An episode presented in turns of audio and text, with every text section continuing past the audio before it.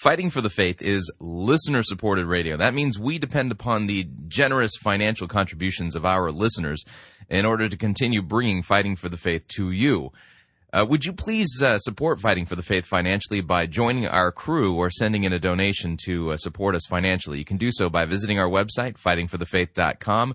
Click on the Join Our Crew button. That's a mere six dollars and ninety-five cents a month. Or if you'd like to make a flat contribution, you can do so by clicking on the Donate button, or making your gift payable to Fighting for the Faith and sending it to Post Office Box five oh eight, Fishers, Indiana, zip code four six zero three eight. Thank you for your support.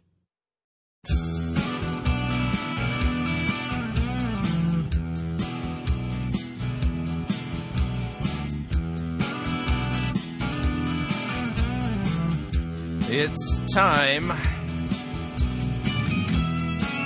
for another edition of Fighting for the Faith. Tuesday, April sixth, twenty ten.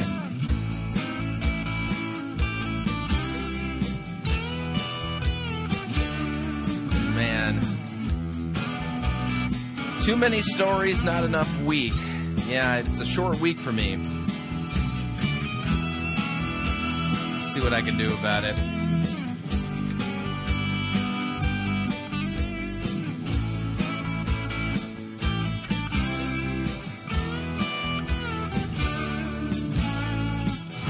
Thank you for tuning in. You're listening to Fighting for the Faith. My name is Chris Roseborough, and I'm your servant in Jesus Christ, and this is the program that dishes up a daily dose of biblical discernment. It's Tuesday, April sixth, twenty ten, and uh, it's uh, spring break for a lot of folks, and I'm going to be taking a couple of days off at the end of the week. I'm trying to figure out how I'm going to cover everything that I need to cover in the short week that I have, because I don't want to leave you short-shrifted, if you would. And so I'm, I'm making some program decisions here. Are you ready? Okay, so here's how this is all going to play out this week. Tomorrow, today and tomorrow will be normal editions of Fighting for the Faith. I'll actually do a full program tomorrow before I head off uh, you know, for uh, a little bit of R and R, um, kind of much-needed R and R. I'm in one of those kind of funks, if you would. And one of the reasons I'm in a funk is because, yeah, man, I've been reading, studying, and really trying to understand what it is that we face as a as a, as a church here, and uh, and uh, I need a couple of days to kind of just turn my brain off and rest. And so I'm going to be spending some R and R with my family, and uh, taking some time off on Thursday and Friday. And uh, what I'm what I'll do then is is that tomorrow will be a full program, and then on Thursday, what I'll do is I'll do my normal Friday Light segment. It'll be the uh, it'll be a lecture from Kim Riddlebarger on the doctrine of the rapture and kind of the biblical problems with that. And so that will be Thursday's program, and then Friday's program will be a true best of, so that rather than missing two days of Fighting for the Faith, you'll you'll miss you, only one will be missing, and so that's the way to think about it. And so uh, look forward to that. That's how how we're going to roll this week. And uh, and then let's take a look here. Um, lots of things to talk about today. First of all, uh, just want to uh, mention uh, that uh, Michael Spencer, the uh, gentleman who runs the blog Internet Monk, and uh, and he also was a broadcaster here at Pirate Christian Radio. He uh, died yesterday. Um, and, uh, and the, our, our Lord and Savior Jesus Christ has seen fit to, uh, call him into his presence. And, uh, so Michael Spencer, uh, uh nineteen fifty-six to twenty ten, he died on April fifth. Uh, basically, uh, he came down with uh, cancer, and, uh, the treatment wasn't going to, uh, cut it. And as a result of it, uh, he succumbed yesterday to his cancer. So we pray for his uh, wife and for his uh, children, um, and yeah, it's again truly, truly sad. And uh, we thank God for uh, the ministry that Michael Spencer brought to the internet, as well as to uh, uh, podcasting and to the radio. Basically, challenging evangelical Christian culture in the United States, and um, he he was um, firm. Defender of the truth. So, um, again, sad, and uh, we mark the passing of Michael Spencer. Okay, today's edition of Fighting for the Faith. Real quick, we, yesterday we didn't get a chance to talk about the Crystal Cathedral's financial problems. We're going to talk about that. Um, we're, we got I got this story from the Christian Post. Uh, the Archbishop of Canterbury is uh, basically talking about how uh, there's a difference between uh, opposition and persecution. The problem is, is that I, I, I think that the opposition that Christians are facing in the U K is a form of persecution. We'll talk about that here in a minute. Um, and then we're going to talk about the emergent slash progressive view of bib- biblical authority. Uh, there's a book out there by the uh, gentleman by the name of Delwin Brown called What Progressives Believe. And uh, this is worth uh, noting and taking note of. And um, and then if we have time, uh, there's an op-ed piece uh, written by Al Mohler on the uh, the first importance, the cross and the resurrection at the center. Definitely worth uh, uh, reading. And then, you know, I was feeling rather nostalgic. I grew up in the seventies and the eighties, and uh, I can remember the eighties. I can remember when Duran Duran was a brand new uh, pop band that all the girls were going gaga over. Um, I can remember U two when uh, they were a bunch of high school kids. I can re... Yeah, um, and uh, boy, I, every time I hear on the radio, and now for some oldies from the eighties, I just want to reach through my uh, radio and grab the D J and just, you know, rough them up a little bit. But uh, feeling a little nostalgic for the eighties today, and so I decided that uh, I'll be doing a sermon review. Uh, the sermon series is entitled, I Love the eighties. The name of the sermon is The MacGyver Plan. Yeah, you know, MacGyver, the guy who could literally make a jet aircraft out of some uh, basically t- toothpicks, Uh, two matchbooks and a, a roll of duct tape, um, and escape the enemy every time. The guy who can, uh, you know, u- use sunlight, a magnifying glass, and some sodium to make an ex- high explosive to blow through a brick uh, enclosure in order to escape the enemy. A MacGyver. The, the, the name of the sermon is The MacGyver Plan, and it's Pastor Jeremy Harper from uh, what is it, the Village Church in Gilbert, Arizona. Yeah, I think that's that's it. We'll be that'll be in hour number two today, and then uh, you know, real quick before we uh, before we dive into the program proper, one of the things I, I wanted to do one uh, quick email. So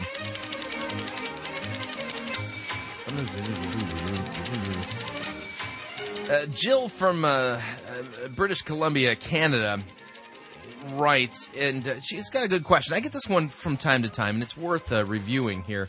All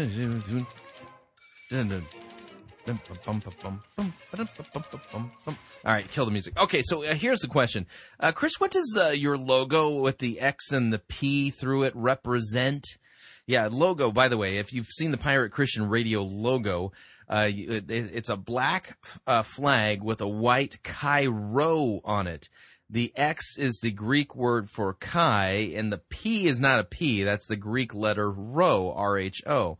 And um, basically, it, it, here's a, a good way of thinking about it. The Chi Rho is an ancient symbol. Some of the first, um, the, some of the first uses, documented uses of we of the Chi Rho go back to about the third century A D. And um, basically think of it as a monogram. Uh, yeah, a monogram. See, you ever see somebody with cufflinks with their with their name, their initials on it? You know, um, yeah, th- that's what the Chi Rho is. It's a Greek monogram, and it basically is the first two letters of the Greek word Christos, okay, which means Christ or anointed one. And um, and so the idea behind the Chi Rho is uh, that uh, it, it basically is is a monogram for Christ. And one of the nice things about that particular um, symbol, the Christian symbol, and again, it goes way back, and our first the first recorded instance of it are from the third century A D, is that in some senses it does remind you of Jesus Christ and his crucifixion. So it's an interesting monogram, ancient symbol, and uh, I I picked it up uh Uh, in, uh, in employed it in the uh, logo that we use for Pirate Christian Radio and uh, for Fighting for the Faith, basically, uh, you know, because we're all about Christ. That's what we're all about. We're all about Christ here at Fighting for the Faith. So uh, that's the answer to the question. So, all right, um, moving along here. Now we're going to dive into the program proper.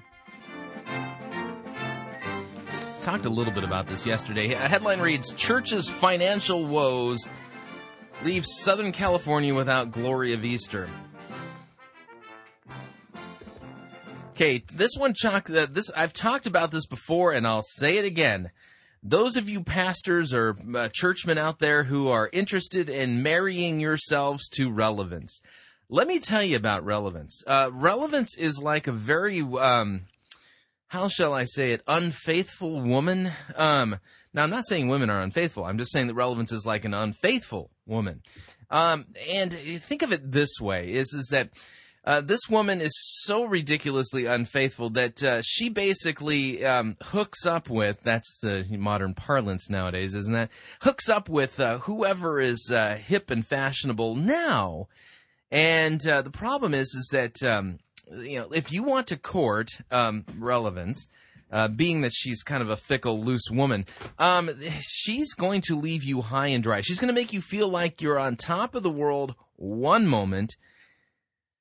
But see, that's the thing. She's got this wandering eye, and she's going to be looking down the road to see who the next up-and-coming f- person is, and she's going to leave you and abandon you and go for that person.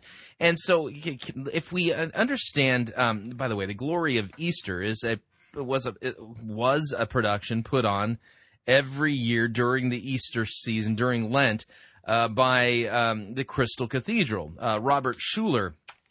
Uh, his outfit. See, the problem is, is that Robert Schuller, he just ain't hip no more.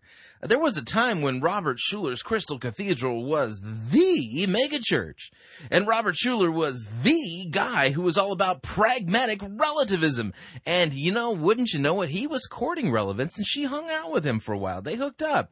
And uh, the problem, though, is is that, you know, uh, after a while, you know, Schuller wasn't all that relevant. I mean...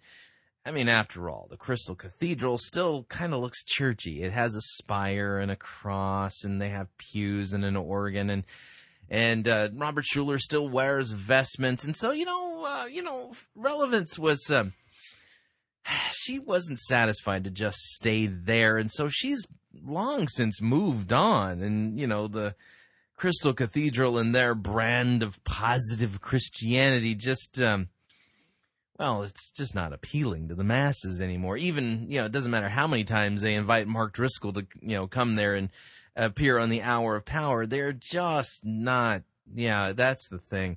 Uh, relevance has moved on. I mean, I mean, it, it already, I mean, she's already gone. I mean, she she left Robert Schuller and went for Rick Warren and Bill Hybels. And, uh, and you know, I think she's already moved on from those guys. I mean, she's moved on to, you know, Rob Bell and Joel Osteen and, you know, Perry Noble and those guys. And but see, that's the thing about relevance. She's really, really not a faithful woman. And as a result of it, you know, she's already, you know, looking down the road, looking for the next, you know, the next big thing. And, you know, Joel Osteen and and um, Rob Bell, you know, they kind of have that worn in feeling look to them. And, you know, we're looking for the next big thing. But don't worry, relevance will marry, uh, uh, well, hook up with whoever the next big star is on the on the horizon. Don't worry, the I'm sure the Christian publishers and uh, and folks like that are, are are looking for that next big thing. And so, uh, but uh, this, so basically, what happens though is is that uh, if you if your church's financial model is tied to Um, a long-term relationship with relevance, oh, yeah, that that's just not going to work. Yeah, see, because um, that's, see, again, work with me here. Um, these guys who are chasing after relevance, she might actually show some attention to you for a little while. She might actually throw you a bone and, you know, make you feel nice and important and relevant. But see, the thing is, is that if your church's financial model, you know, the long-term longevity, Uh, financial viability of the business model that you've set up for your church depends upon a monogamous long-term relationship with relevance, y- yeah, that's not going to happen. And so this is what's going on over there at uh, the Crystal Cathedral there in Garden Grove, California. Uh, by the way, uh, who wrote this story? Uh, Joshua Goldberg wrote it. Let me read a little bit of this. Normally today would be the last day for Southern California residents to see the glory of Easter at the Crystal Cathedral in Garden Grove. This, by the way, the story was released on Saturday, April third, so it's a couple days old. Uh, for twenty-seven years, the Crystal Cathedral has presented the live stage production chronicling the final week of Jesus' life, with the last performance falling on the day before Easter. Well, this year, however, marks the um, first time the production was not held due to a severe economic downturn. Now, you can sit there, you can blame the economy, but the reality is, I'm telling you, The, the uh, Crystal Cathedral, Hour of Power, yeah, relevance. She's long since left the building. And uh, they actually created a business model that depends upon a long-term monogamous relationship with mm, relevance. Okay, um, uh, Robert Schuller, Crystal Cathedral's founder and chairman of the board, said, quote, "We remain extremely grateful for the dedicated leadership of Paul and Jean Dun- uh, Dunn and the hundreds of dedicated volunteers who for twenty-seven execu- uh, consecutive years have faithfully shared in portraying the Passion Week of our Lord." Schuller stated earlier this year in announcing the board's decision, uh, which came after long prayer and deliberation, quote, "In my two thousand nine Christmas Eve message, I shared the sentence, quote, 'A setback is a setup for a comeback.'" Oh, good night. That's just a smarmy, uh, positive thinking slogan, uh, kind of along the lines of what Rick Warren said on Sunday. If if God raised Jesus from the dead, then he can raise your dead dreams.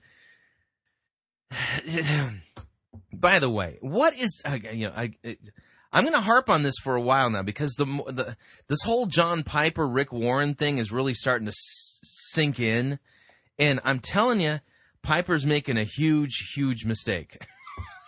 The more I think about it, the more I just I just am aggravated by it. Why? Because every time I want to give Rick Warren the benefit of the doubt, he just doesn't come through with the biblical gospel, and he mixes it with error in such a way that you don't have the truth.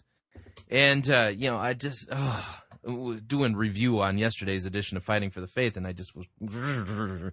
Anyway, and so I don't think anything good's going to come from Rick Warren's appearance, unless, of course, it leads to his repentance. Because isn't Rick Warren the guy who's all about... Well, how did he say it? He he was all about deeds, not creeds. But see, here's the problem is, is that Rick Warren in private told John Piper that he has orthodox, almost Calvinistic uh, creeds that he subscribes to. Funny enough, though, when it comes to his deeds, um, you know, actually getting up and doing the job of a pastor and proclaiming those creeds, he falls wof- woefully short on a regular basis. How did I get on Rick Warren? Oh, that's right, because Robert Schuller has this stupid, smarmy, a setback is a setup for a comeback. Let me continue. Uh, so we anticipated a positive turnaround in our country as we look forward to the two thousand ten glory of Christmas and the two thousand eleven glory of Easter. We dedicate ourselves to making that happen, he concluded. More than two months later, the Crystal Cathedral is still facing setbacks, and the latest uh, being three lawsuits um, stating that the Garden Grove megachurch owes them more than two million dollars for services rendered for the cathedral's Glory of Christmas program. Yeah, they're they're kind of up on the financial ropes. Again, the moral of the story here, and let this be a cautionary tale to all of you out there who are thinking that the way you grow the church is to uh, marry yourself to relevance. She's not a faithful lover. I'm just, you know, pointing that out. And so you got to be real, real careful that you don't create a business model for your church that assumes a monogamous, uh, lifelong relationship with um, relevance. Okay, okay, let's see here. Okay, this one, this uh, is a story that's got me kind of, uh, well... Another story from the Christian Post. The headline uh, uh, from Jenna Lyle reads, "Opposition not the same as persecution," says Anglican head.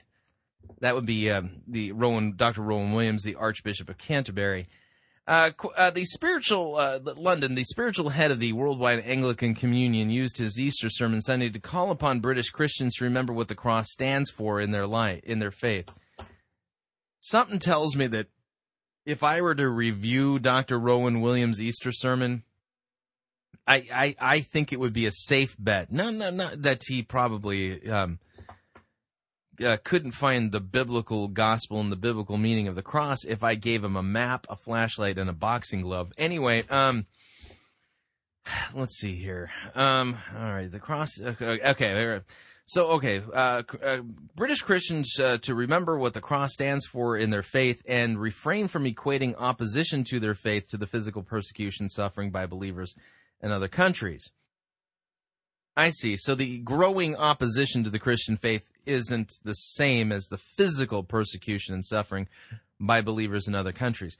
Funny enough, doesn't it usually start there? Anyway, uh, Archbishop of Canterbury, Doctor Rowan, Ro- Rowan Williams, said recent disputes over the display of religious symbols could be put down to bureaucratic silliness. At, yeah, well, tell that to the people who've lost their jobs. Oh, I'm sorry. Yeah, it, it, it's not that you lost your job because of persecution of the Christian faith. It was, you know, you lost your job because of bureaucratic silliness. Those jokers. Adding that the mixture of contempt and fear toward the Christian faith in parts of British society was unjustified. He called upon Christians, however, to keep a sense of proportion whenever they experienced opposition to their faith. Quote, "It's not the case that Christians are at risk of their lives or liberties in this country simply for being Christians. Whenever you hear overheated language about this, remember those many, many places where persecution, persecution is real. And Christians are being killed regularly and mercilessly or imprisoned and harassed for their resistance to injustice." Christians are being harassed for their resistance to injustice? Yeah, like I said, I don't think that if we gave Doctor Williams a map, a flashlight, or a boxing glove that he could find the biblical gospel. Uh, anyway...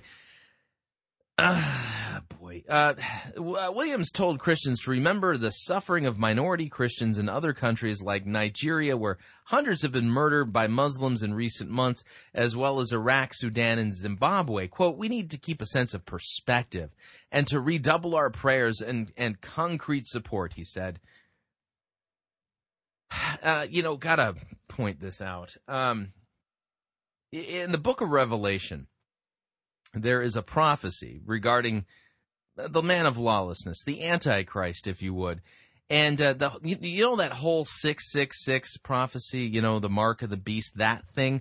Um, one of the things we learn um, in the book of Revelation is, is that when the man of lawlessness, the Antichrist, when he appears, um, the, the idea is, is that... Um,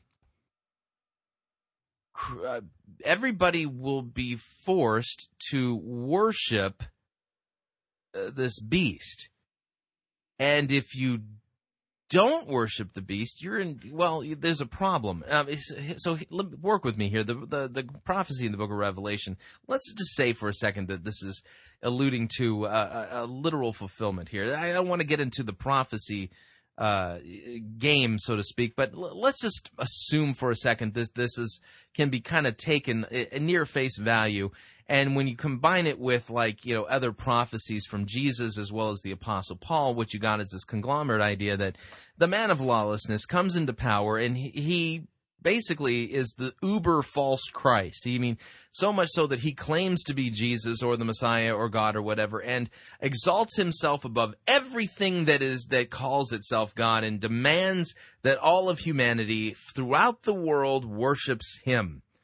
And uh, not only that, that but in order to buy and sell and, you know, engage in commerce, you know, such as grocery shopping, Uh, purchasing of, you know, dry goods and shelter and paying the rent and stuff like that, that in order to uh, basically enjoy the economy of the world under his reign, you have to um, be uh, worship the beast and be marked with his mark, whatever that thing is. And if you don't, well, then you, well, you can't engage in commerce. We're not going to let you buy or sell or anything of that nature. Um, uh, would Doctor Ro- if let's just say that happened tomorrow, would Doctor Rowan Williams be uh, out there basically telling Christians, "Oh, listen, you know this uh, uh, Mister Mister Lawless Beast Man uh, who demands worship. I mean, he's a godly guy, and you Chris, you fundamentalists out there who refuse to take his mark. I mean, stop saying that you're being persecuted. He's just opposing your faith." Now, I understand you can't buy or sell and you've lost your jobs and all that kind of stuff. But, you know, hey, hey, at least he didn't kill you like the Nigerians did, uh, the Christian, you know, the Muslim persecutors of the Christian faith in Nigeria, you know, because those rascals, I mean, those guys really let the Christians have it. And so you, you just, you got to stop looking at the opposition of this uh, uh, false Christ as, as, as actually being persecution. Yeah, when you put it in that light, it doesn't seem to make a darn bit of sense. Anyway, something to consider. All right, moving along. You know what we're going to do? Uh, we're going to take our first break. And uh, when we come back, we're going to be taking a look at the emergent view of biblical authority. This ought to be interesting. And uh, and then if we have time, I want to read to you this op-ed piece from uh, Doctor Albert Mohler entitled "The First Importance, the Cross, and the Resurrection at the Center." And then in hour number two, stay tuned.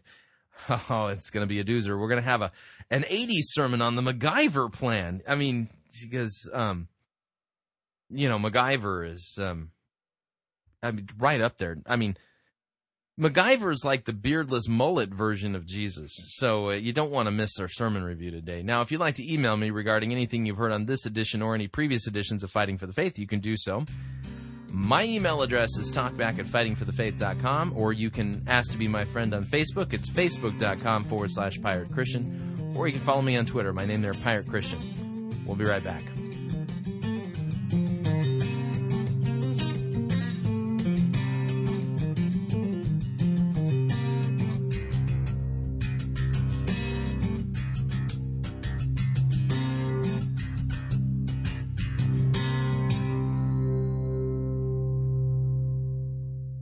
No itching ears are scratched here.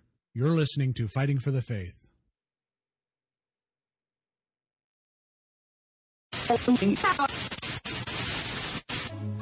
You're listening to Pirate Christian Radio. We'll be taking your false doctrine now.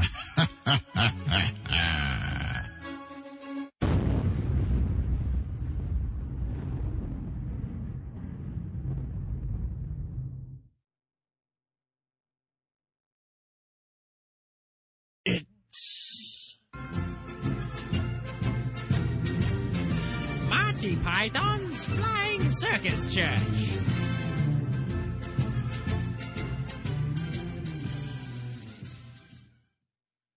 Thank you for downloading Rob Bell's Lectio Divina. This is a resource made available by Mars Hill Bible Church in Grand Rapids, Michigan.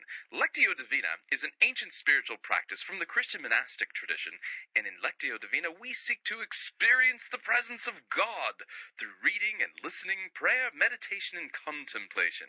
Lectio Divina can be done as an individual or a group. Are you ready to begin? Yes, I guess I am. All right. Begin by choosing a section of Scripture that you would like to read and pray. You can choose the text randomly, or use a liturgical book like the Book of Common Prayer. Try not to set a goal for how much content you will cover. The goal is to listen for and experience God and His presence. Um, I guess I'll go randomly then. Eeny, meeny, miny, moe. Catch a Scripture by its toe. If it's gospel, let it go. Eeny, meeny, miny, moe. Preparation for Lectio Divina.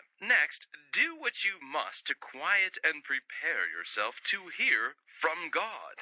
If you need to find a quiet room or sit in silence for several minutes or sit in a comfy chair, take whatever posture will help you prepare to receive and experience God's presence. Okay, let's see. I've got my comfy chair and... Oh, no. Hold on a second. You out there! How am I supposed to experience the presence of God if you're using a jackhammer? Shut up! I'm sorry about that, ma'am. Yeah, you better be sorry! Next, When you sense that your heart is prepared, begin by slowly reading the passage of Scripture that you have selected. Don't move too quickly through any sentence or phrase, and as you read, pay attention to what word or phrase or idea catches your attention. Okay, I don't know when I'm supposed to be ready. There's no, no, no kind of timer on me. Anyway, um, the passage of Scripture. Judas hung him, himself. Judas hung himself. Judas hung himself. Next, begin to meditate on the word, phrase, or idea that captured your attention. Repeat it again and again. Hung himself. Hung himself. Hung himself. What thoughts come to mind as you meditate on this word, phrase, or idea? Suicide? What are you reminded of in your life? Um, an early death? What does it make you hope for? A different passage of Scripture? Next, begin to speak to God. Tell God what word, phrase, or idea captured your attention and what came to mind as you meditated upon it. Lord, the phrase was, Judas hung himself. It's not a good feeling. How is God using this word, phrase, or idea to bless and transform you? How should I know that? Tell God what you have been thinking and feeling as you've listened and meditated. I'm feeling depressed. Tell God how you hope this word, phrase, or idea will change your heart to be more like His. This is rubbish! A complete waste of my time. I could be out trimming the petunias or burying the cat or something. If I'm going to experience God, I'm going to do it the old-fashioned way. Just open the Bible and read it. Don't be so silly and modern. Everybody knows that you can't experience God that way.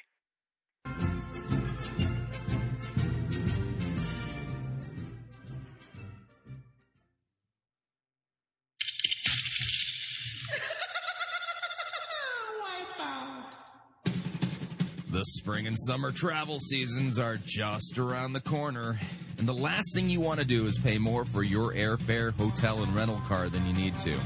That's why Pirate Christian Radio is proud to have CheapO Air as one of our featured advertisers. CheapO Air has over eighteen million flight deals, low airfare guarantees, and eighty-five thousand negotiated hotel rates around the globe. And if you visit our website, piratechristianradio.com forward slash cheap, we have a promo code that will save you an additional ten dollars off of CheapO Air's already low prices. So visit piratechristianradio.com forward slash cheap, write down the promo code, click on the web banner, and book your spring or summer travel today. And remember, a portion of your purchase at CheapO Air will go to support Pirate Christian Radio. That web address again is piratechristianradio.com forward slash cheap. Thank you for your support.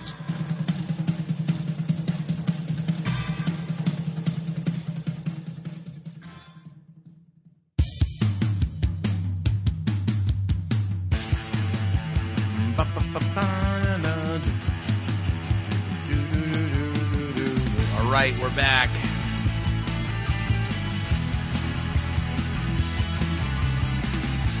Warning, the biblical gospel is not relevant, but it applies to all. So preach it. Don't be ashamed of it. All right, I need to remind you all, Fighting for the Faith is listener-supported radio. That means we depend upon your generous gifts and financial contributions in order to continue to bring Fighting for the Faith to you as well as to the world. You can support us financially by visiting our website, fighting for the faith dot com. That's fighting for the faith dot com. And when you get there, you're going to see two friendly yellow buttons. One says uh, donate. The other says join our crew. When you join our crew, what you're doing is you're signing up to contribute automatically six dollars and ninety-five cents every month to Fighting for the Faith.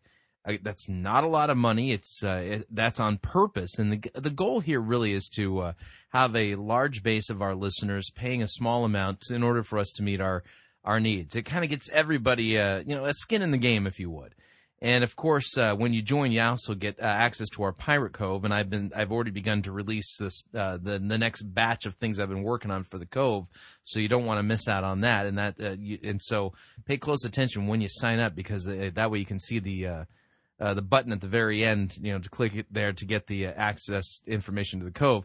And, of course, if you would like to uh, contribute the amount of your choosing, you can do so by clicking on the Donate button, or you can make your gift payable to Fighting for the Faith and send it to Post Office Box five oh eight, Fishers, Indiana, zip code four six zero three eight.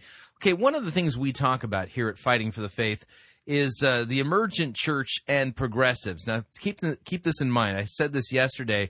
Um, basically, the emergent church is getting rolled up into the greater progressive movement. And so for the last ten years, the emergent church has really been kind of the avant-garde uh, wing of the, uh, of the progressive uh, liberal movement. And I want to talk to you today about their view of biblical authority. But before I do that, I've come up with a new theme song for when I discuss progressives and emergence, and uh, I'd like to introduce you to it. Here it is.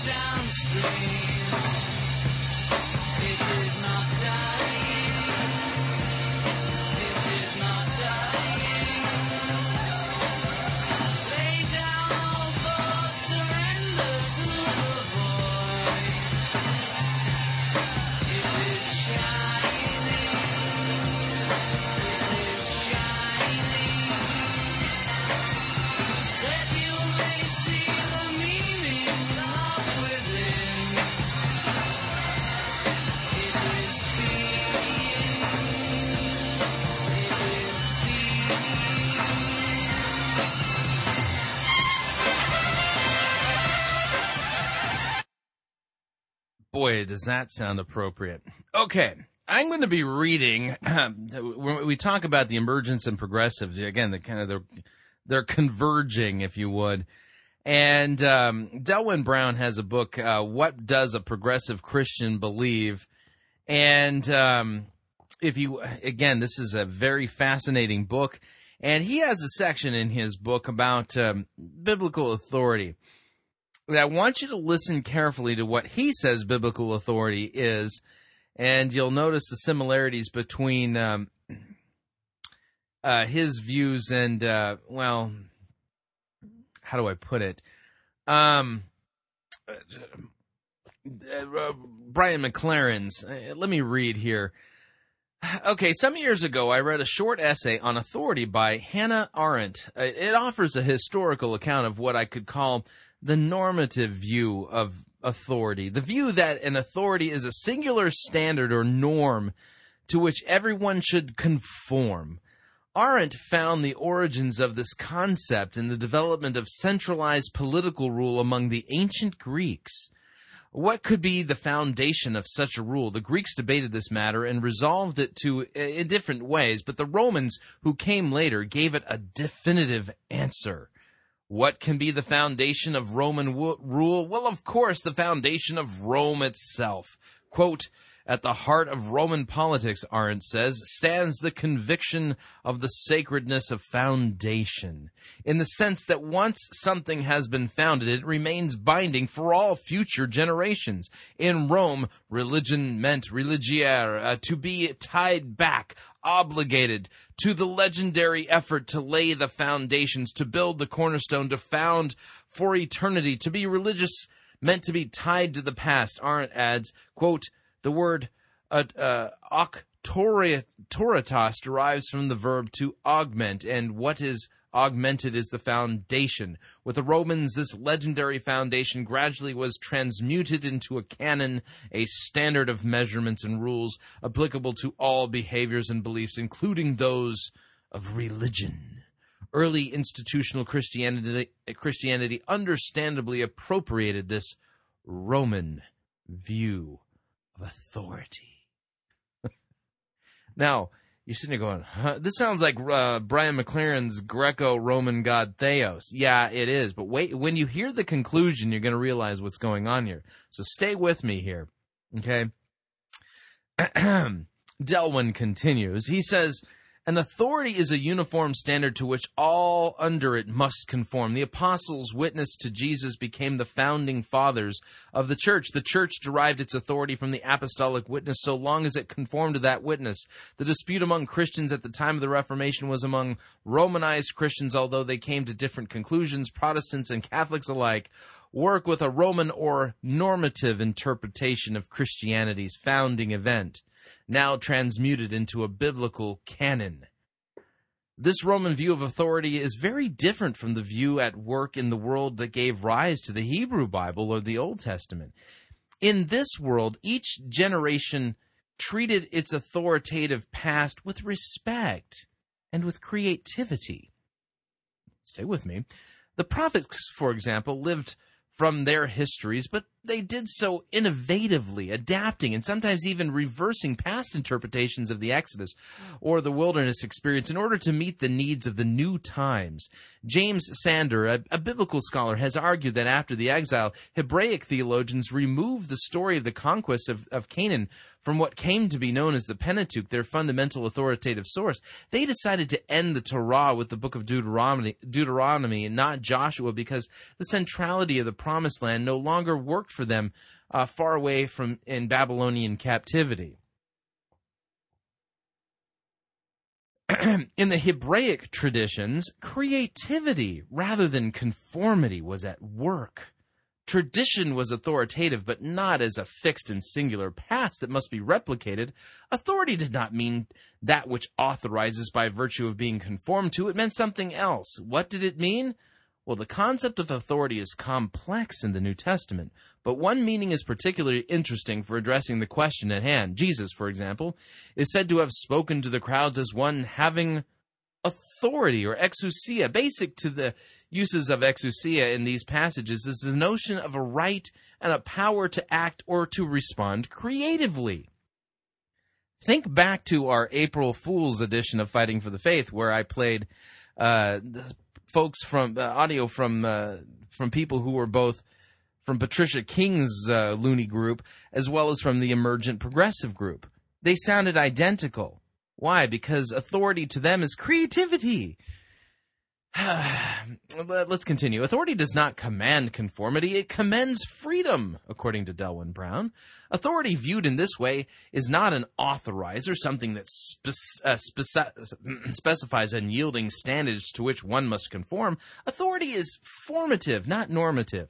Authority is empowerment. Interestingly, this alternative view of authority is preserved for us in the word author. An authority in this alternative is that which authors, that which gives being to forms, empowers, or calls to creativity. Yeah,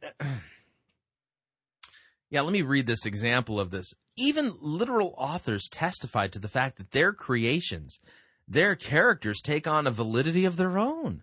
The author gives life to the characters, but these creations are not mere puppets. They take on a life of their own, so that in a secondary sense, at least, they begin to author themselves. They acquire a measure of autonomy, of self-creation. They even contend against the author who continues to write them, taking the plot in directions that are unanticipated, unanticipated by the one who gave and continues to give them life. The author giving life bestows freedom, and, and the creatures Uh, given life become creative. The Bible is authoritative for progressive Christians because it empowers, not because it confines. The Bible is heeded because it forms us, not because it norms us. We read its stories, we listen to its parables, we hear its admonitions, we follow its reasonings, we are taught by its conclusion in our personal lives and in our corporate worship. The Bible is the source out of which we live self-consciously as Christians, as we live into new times, confront new challenges, and address new issues. It authors our Christian identity. Let's continue. Hang with me here for a second. You're going to see what's going on here. The diversity of viewpoints within the Bible, even on important theological matters, does not undermine its authority. On the contrary, It is essential to biblical authority. It is a means through which the Bible teaches us to think for ourselves, to work out our own identity as Christians in new cultures. Biblical diversity is one of the means through which we believe the Spirit of God provokes and inspires us, nourishes and forms us. The very diversity of voices in Scriptures empowers us. Therefore, we live continuously in relation to the biblical text because we experience it. Uh, with all of its richness as our formative foundation, the continuing source of our dynamic Christian self-understanding. So in other words, uh, you want to know what the Bible is to a progressive and emergent? You want to know what biblical authority is? Well, biblical authority gives them the, empowers them to be creative. That's why you come up with all these absurd ideas, and they can't answer a straight theological question, because they're exercising their biblical authority to be creative. Now, here's the punch. Here's the kicker. Next paragraph from Delwin's book. Like the writers within the biblical text, we are always taught by our sacred past, and like them, we are often chastened and corrected by it. As we shall see in later chapters, among the diverse voices of Scripture are those that critique our individualistic notions of salvation and condemn our indifference to the rest of creation and challenge our imprisoning free market assumptions. There it is. You see, th- these guys... What are progressives?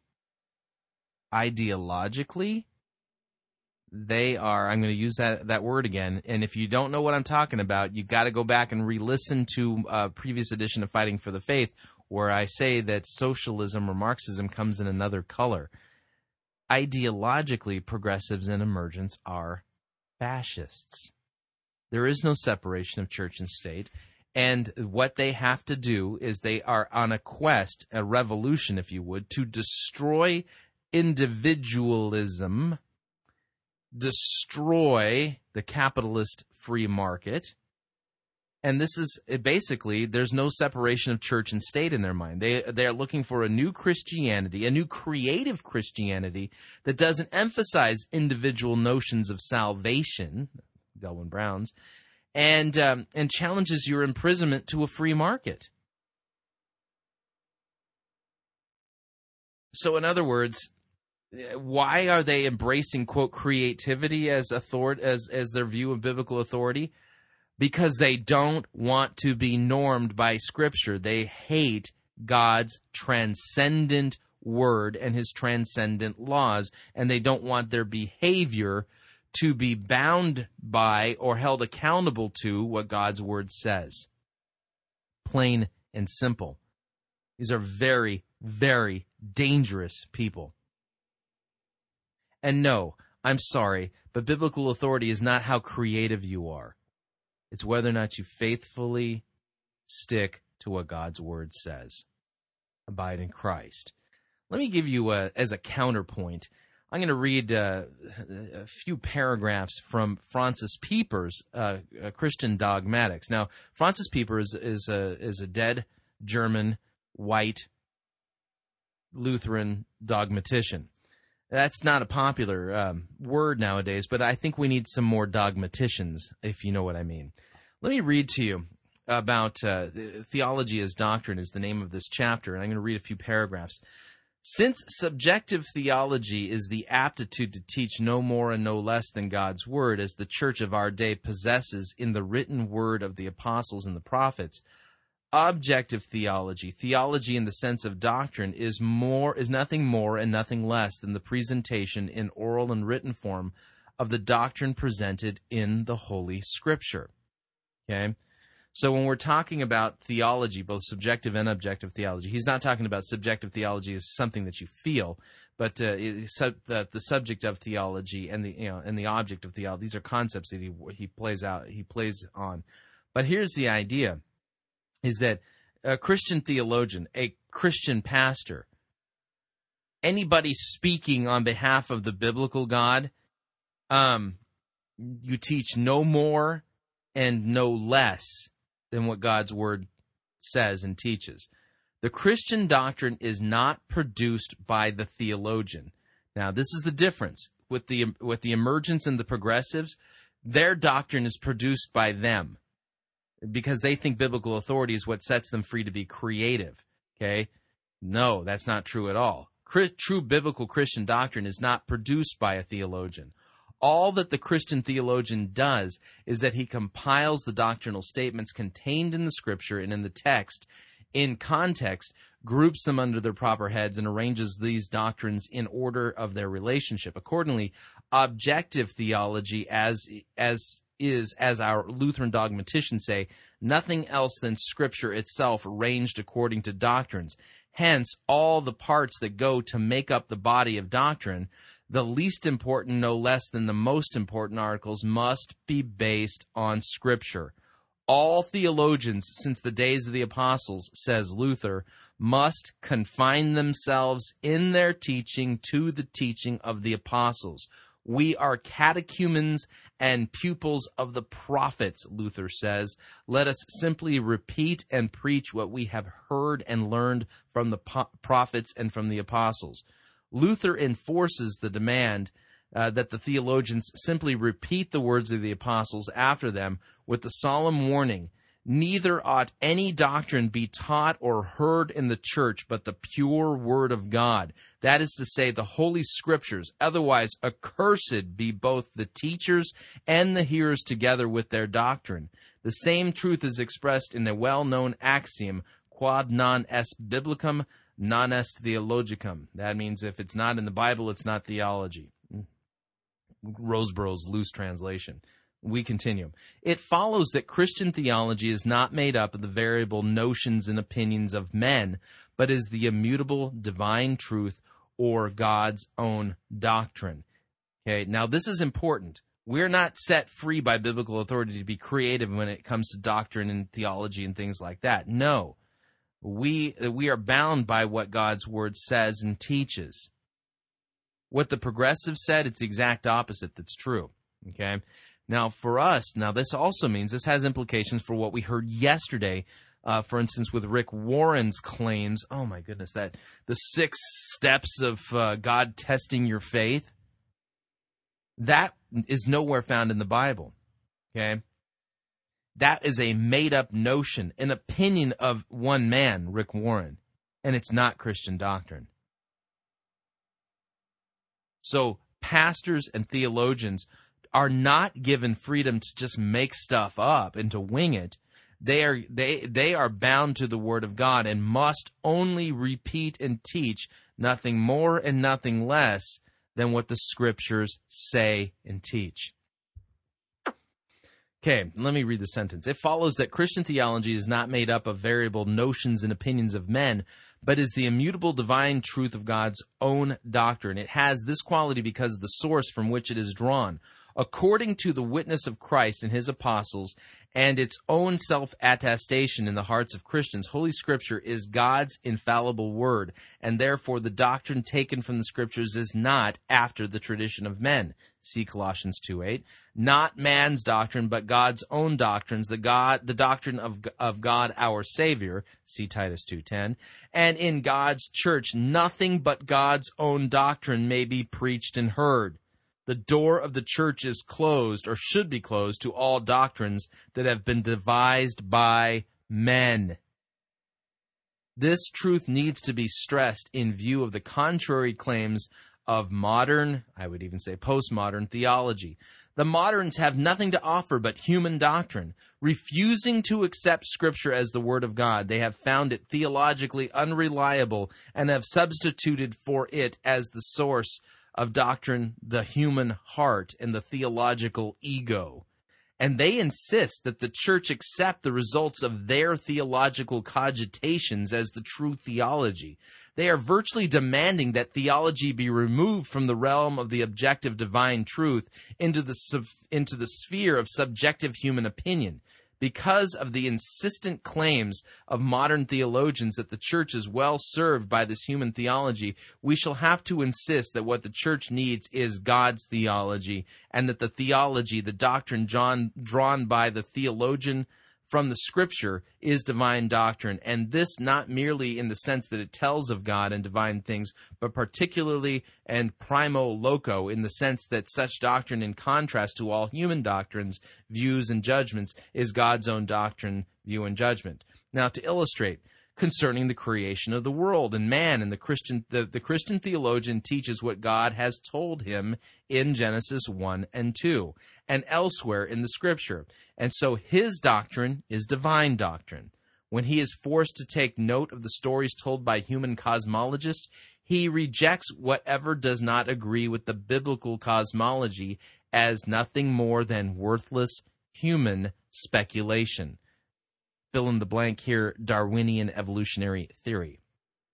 Concerning the fall and the nature of sin, uh, the Christian theologian must teach no more and no less than what God reports, pronounces, and teaches on this matter in Holy Scripture. He must here, too, take note of a great mass of human speculation on the origin of sin, its nature, and its consequences. But whatever is contrary to the teaching of Scripture, which cannot be broken, he rejects it at once as man's antith- antithesis to God's own thesis. That's an interesting point of view. A true Christian theologian, when somebody says something that is contrary to God's word, you can almost think of it in a Hegelian way, and here's how you think about it.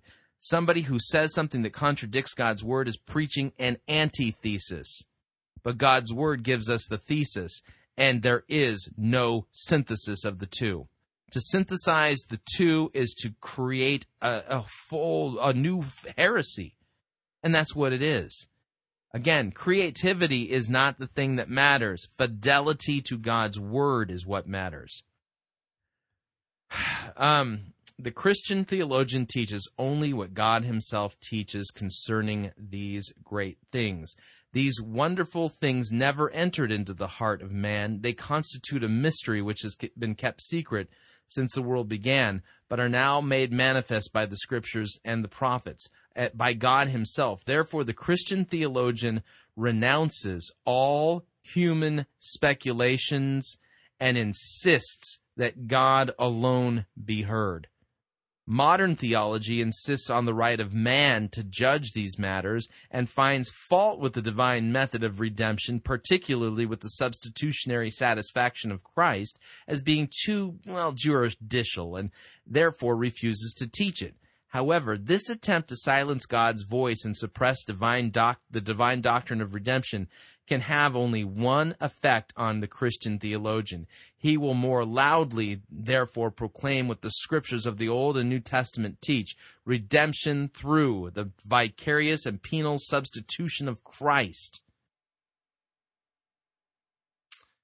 On this doctrine, the doctrine of justification before God, the Christian theologian teaches that man obtains the forgiveness of sins by faith. That is, through faith in the in Christ, through the gospel, which forgives sins for the sake of Christ's atoning sacrifice without the law and without works of the law. That is, without demanding any moral quality in man or by any ethical achievement as contributing factors in his justification. Neither Rome's anathema nor the protest of G- degenerate modernist Protest- Protestantism, which rejects the divine mode of justification as too external and juridical, nor the antagonism of his own natural heart in which Uh, the opinio leges inheres, can induce the Christian theologian to change the Scripture doctrine of justification. Even though heaven and earth and whatever will not abide should sink to ruin, the Christian theologian, as such, is a realist. He knows from his own experience what the disquieted sinner needs. He realizes that a terrible thing, what a terrible thing it would be if the terrified sinner who wants to know about the way of salvation had to rely on human opinions. The sinner wants absolutely reliable information on the question of justification. Therefore, nothing but God's own word and doctrine will serve him. And this applies to all parts of Christian doctrine, including the doctrines of eternal damnation and of eternal salvation. In short, the Christian theologian must teach only God's doctrine as set down in the Holy Scripture, God's book. He does not deal in human thoughts and human opinions. I thought that was rather appropriately appropriate and well said. Begone, you progressives and emergents, with your creativity and your subjective opinions that deny what Christ has done for us on the cross. You and your creativity can't even answer a straight question. What was the straight question you all fumbled on? What did God, what did God do in Christ that we couldn't do for ourselves? He died on the cross for our sins, because each and every one of us, you and me and the whole world included, are by nature sinners and rebels against God. We, through our sinful, wretched rebellion against him in thought, word, and deed, have earned eternal hell.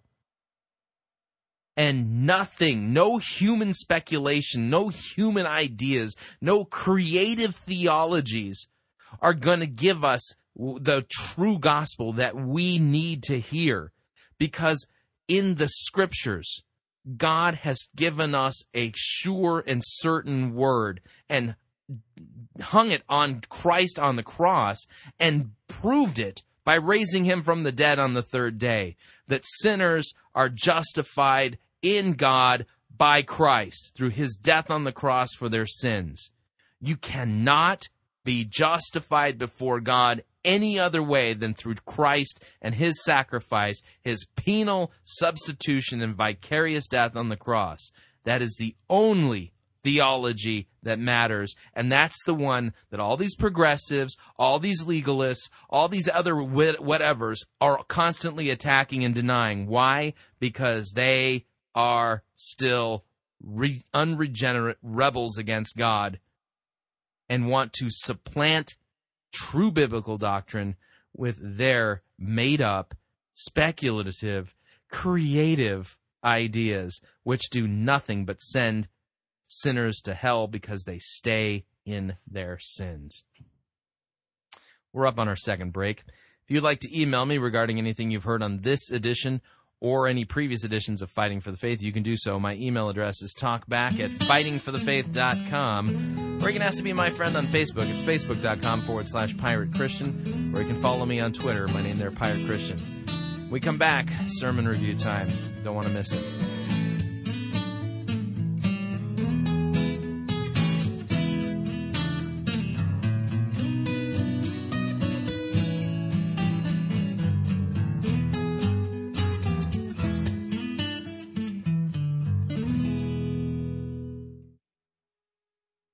Sissioperified religiosity won't save you. You're listening to Fighting for the Faith. This is the air I breathe. This is the air I breathe.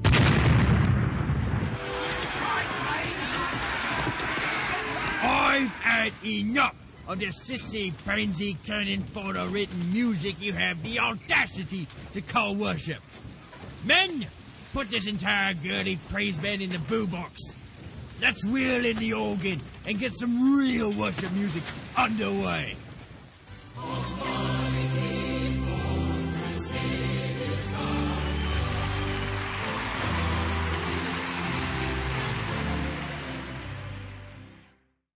Ye be listening to Pirate Christian Radio.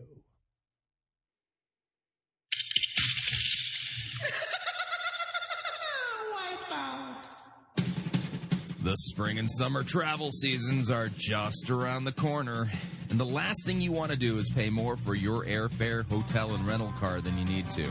That's why Pirate Christian Radio is proud to have CheapO Air as one of our featured advertisers. CheapO Air has over eighteen million flight deals, low airfare guarantees, and eighty-five thousand negotiated hotel rates around the globe. And if you visit our website, piratechristianradio.com forward slash cheap, we have a promo code that will save you an additional ten dollars off of CheapO Air's already low prices. So visit piratechristianradio.com forward slash cheap, write down the promo code, click on the web banner, and book your spring or summer travel today. And remember, A portion of your purchase at CheapO Air will go to support Pirate Christian Radio. That web address again is piratechristianradio.com forward slash cheap. Thank you for your support.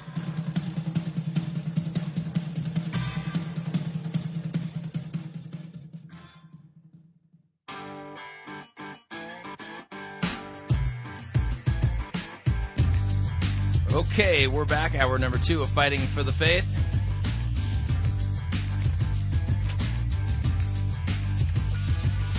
Before we get into our sermon review, I want to read to you this op-ed piece from Al Mohler. It's really not too long and it makes a really good point, especially going into this sermon. I'll explain the deficiencies of the sermon before we get into it, but I want to read this first. Okay, Doctor Al Mohler writes, the name of it is, "Of first importance, the cross and the resurrection at the center. The Christian faith is not a mere collection of doctrines or a bag of truths. Christianity is a comprehensive truth claim excuse me, that encompasses every aspect of revealed doctrine. But it is centered in the gospel of Jesus Christ. And as the apostolic preaching makes clear, the gospel is the priority. The Apostle Paul affirms this priority when he writes to the Christians in Corinth. In the opening verses of First Corinthians chapter fifteen, Paul sets out his case. Now I would remind you, brothers, of the gospel that I preached to you, which you received, in which you stand, and by which you were being saved, if you hold fast to the word that I preached to you, unless you believed in vain. For I delivered to you as of first importance what I also received, that Christ died for our sins in accordance with the Scriptures, that he was buried and that he was raised on the third day in accordance with the Scriptures, and that he appeared to Cephas and to the twelve, and then he appeared to more than five hundred brothers at one time, most of whom are still alive, though some have fallen asleep. Then he appeared to James, and then to all the apostles, and last of all, as to one untimely born, he appeared also to me. For I am the least of the apostles, unworthy to be called an apostle, because I persecuted the church of God. But by the grace of God I am what I am, and his grace toward me was not in vain. On the contrary, I worked harder than any of them, though it was not I, but the grace of God that is with me. Whether then it is it was I or they, so we preach, and so you believed."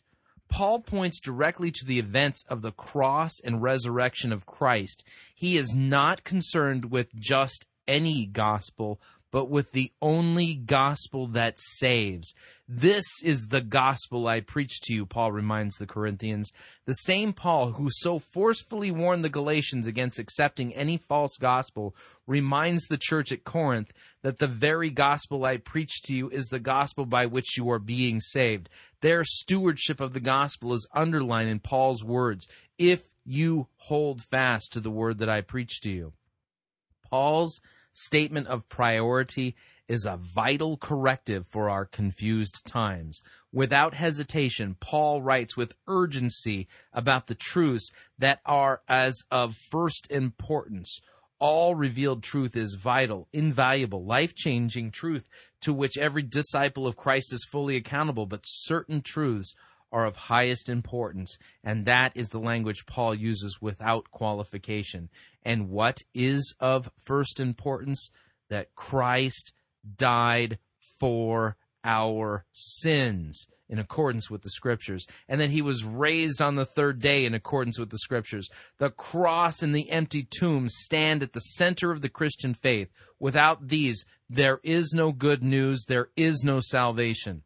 Paul gets right to the heart of the matter in setting out these those truths that are of first importance. Following his example, we can do no less. These twin truths remain as the first importance, and no sermon is complete without the explicit affirmation of the death and resurrection of Jesus Christ. So it was then, so it is now, and so it ever shall be until Christ comes to claim his church. As Paul reminded the Corinthians and now instructs us, the gospel is at the center of our faith, and the cross and the empty tomb are at the center of the gospel. And so we preach, and so you believed, Paul encourages us. May the power of the cross and the victory of the empty tomb fill every pulpit, every pew, and every Christian heart. And may the good news of the gospel be received with joy by sinners in need of a Savior. The sting of death is sin, and the power of sin is the law. But thanks be to God who gives us the victory through our Lord Jesus Christ. Therefore, my beloved brothers, be steadfast, immovable, always abounding in the work of the Lord, knowing that in the Lord your labor is not in vain. Great piece. He almost sounds like a Lutheran. And uh, with that, it's time for us to dive into our sermon review. The good, the bad, and the ugly. Yeah, we review it all here at Fighting for the Faith. We are an equal opportunity sermon reviewing service. Our sermon today comes to us via the Voyage Church in Gilbert, Arizona. Pastor, Pastor Jeremy Harper. And the, um, the name of the sermon series is I Love the eighties.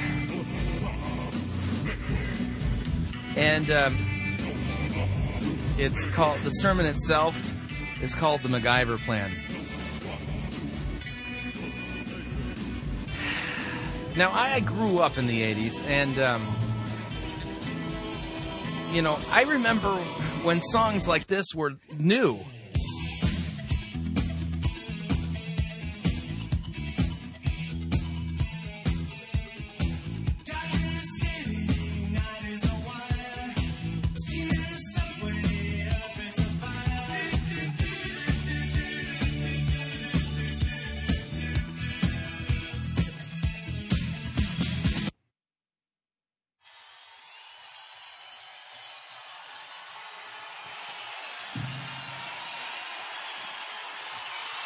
There's been a lot of talk about this next song, maybe, maybe too much talk. This song is not a rebel song, this song is Someday, Bloody Someday.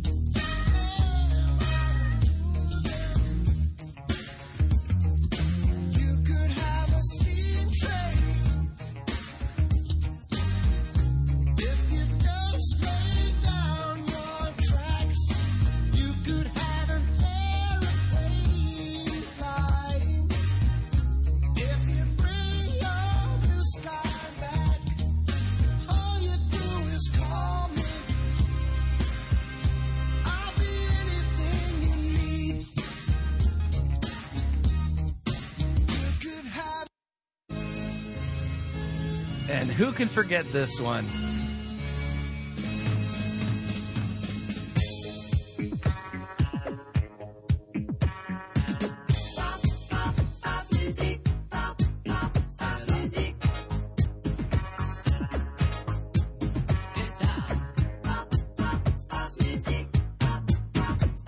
Now, some of you are thinking you're cheating. Chris, that, that last song came out in nineteen seventy-nine. I get it, but I listened to it all through the eighties.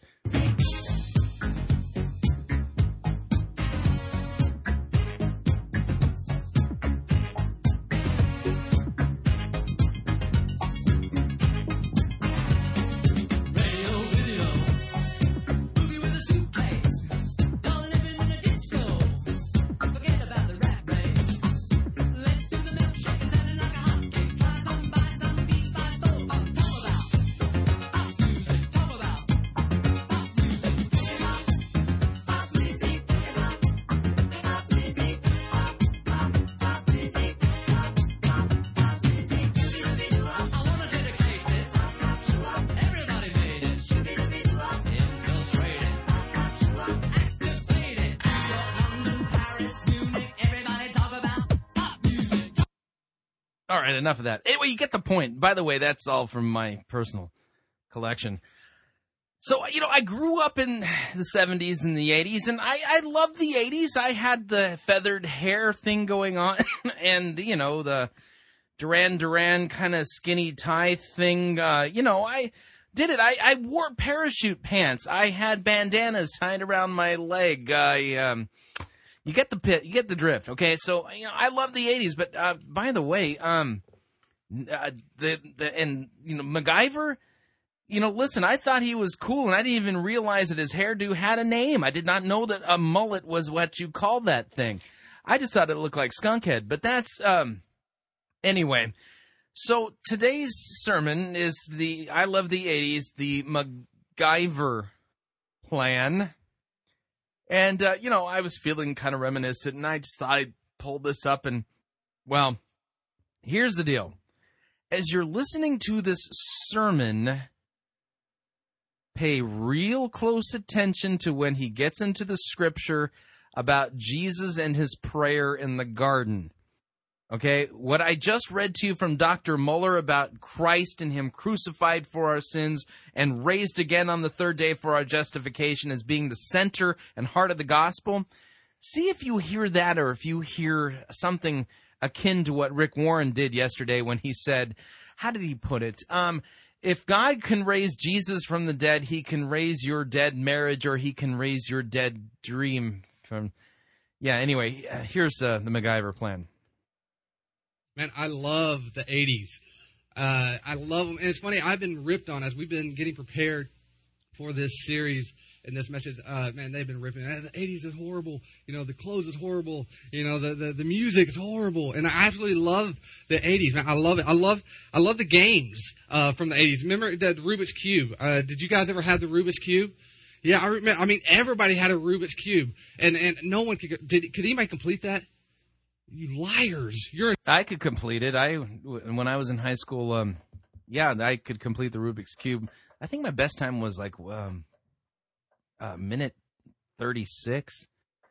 Uh, but I have friends who could do a lot quicker than that. Anyway, my son, funny enough, kind of had that same nerdy tendency. There was a resurgence in Rubik's Cubes. Yeah, just recently. Anyway, let's continue. You're in church. You are in church. I never, I couldn't do it. I, you know, I would peel the little stickers off. Did you ever do that?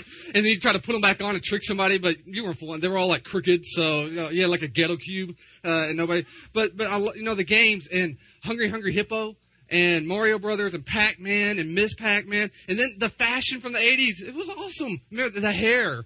Did, did anybody, anybody have the fashion of the eighties hair? Do we have that, guys? No, well, that's uh, that's Different Strokes. Hey, but Different Strokes. I love the T V show. And and Arnold. Remember remember Arnold? What was his catchphrase that he always said? What you talking about, Willis? Every service. What you talking about, Willis? Man, I must have drove my mom nuts because we went around saying that all the time. What you talking? You know, I, and my mom, Jeremy, you need to get in there and clean your room. What you talking about, Mama? You know, and just, I'm sure we just drove her absolutely nuts. So, and, and, and so. Keep in mind, this is the sermon over there at the Voyage Church. So there's Different Strokes of T V shows. You had Silver Spoons. I don't know if anybody remembers Silver Spoons or Family Ties, The Cosby Show. I mean, the eighties was awesome. And then MacGyver. We got MacGyver. Look at MacGyver. MacGyver was the man. Look at that mullet. I mean, you got to be the man. If people, MacGyver was, was incredible. I mean, this guy, if you didn't watch MacGyver, this guy would always get, you know, himself in trouble, and the bad guys would get him, and they'd put him in a room, and there was no way out, you know, and they had plans to kill him later, which they, I don't know why they didn't just kill him then, but they were always going to kill him later, and he would find anything, and he would turn it into a weapon and get out of there. I mean, flip-flops and some meatballs. He turned it into a missile. I mean, the guy was bad to the bone. And so MacGyver was eighties television. And what we wanted to do, in the spirit of this series, we wanted to pay tribute to MacGyver and what he did for eighties television. So watch the screen.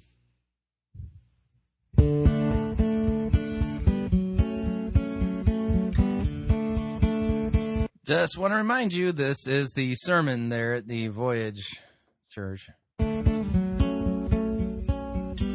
there, MacGyver, you're my hero number one. You're morally opposed to guns, but not to explosions from crude bombs made by you. Maybe this is the uh, praise and worship time. Silly buddy toothpicks and some glue. That's what you do. Hey there, MacGyver, you stopped an acid leak with chocolate, because it contains sucrose C twelve H twenty-two, which we all know is a disaccharide, which neutralizes acid. You make it so hard to remain placid. I speak for the masses. And oh, the clever gadgetry, you know, escapes like Houdini. And oh, your bomber coat supreme, and oh, that mullet, how it gleams, mullet, how it gleams. Hey there, MacGyver, I still don't know how you escape that cage surrounded by four gunmen in a flaming lava cave with rats swarming around. And you were hanging upside down, twelve rabbit hounds. Hey there, MacGyver, yeah, you really are the dude who can take fishing line, a piece of twine, and build a Rubik's Cube that speaks to whales. Mister T and James Bond, they just pale. You never fail. And oh, the clever gadgetry, you know, that escapes like Houdini. And oh, your bomber code supreme, you know, that mullet, how it gleams, mullet, how it gleams. And all you need to save the day, a pocket knife, some gray duct tape. When things look bad, you always found a way. Some chewing gum, a ball of string, man, you make bombs from anything. Why don't villains kill you right away? You in an empty room, make sure the paper clips are removed, so you can build a laser to escape, cause you're so amazing. Hey there, MacGyver, no new episodes to view, seven seasons left on D V D. I can't believe you're through, you took a break when things were really getting great. Right through my heart, you drove a stake. Hey there, MacGyver, how's Stargate? I've heard it's second rate. And oh, the clever gadgetry. Yeah, I, I do think this is praise and worship time officially there at the Voyage. And oh, escapes like Houdini. And oh, your bomber coat supreme. And oh, that mullet, how it gleams, bullet, how it gleams. And oh,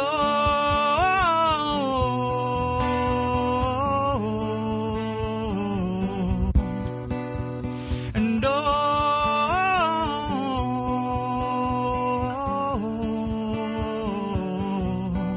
whoa.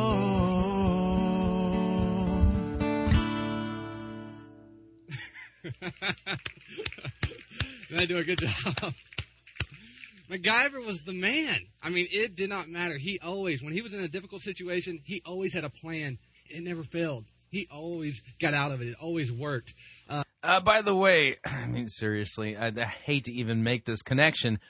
Um, you want to talk about an escape? You, take a look at that guy, Jesus. Uh, they killed him. They murdered him on a cross.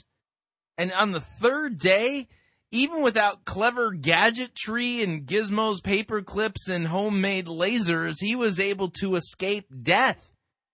Rose again from the grave victorious. You know, just saying. Uh, I wish my life was like MacGyver's, uh, but but my plans never work. I never get, when I'm in a difficult situation, it never works. And then sometimes I, you know, I'll pray and I'll go to God and say, God, I don't want to be in this situation anymore. Uh, this is really hard. This is really difficult. Hey, could you help me out here? This is what I want. And then nothing happens. Jack, squat, nada. And it's so frustrating. It's like, cause is God hearing me on my what? This is about getting what you want from God? Is God your MacGyver sugar daddy? Prayers.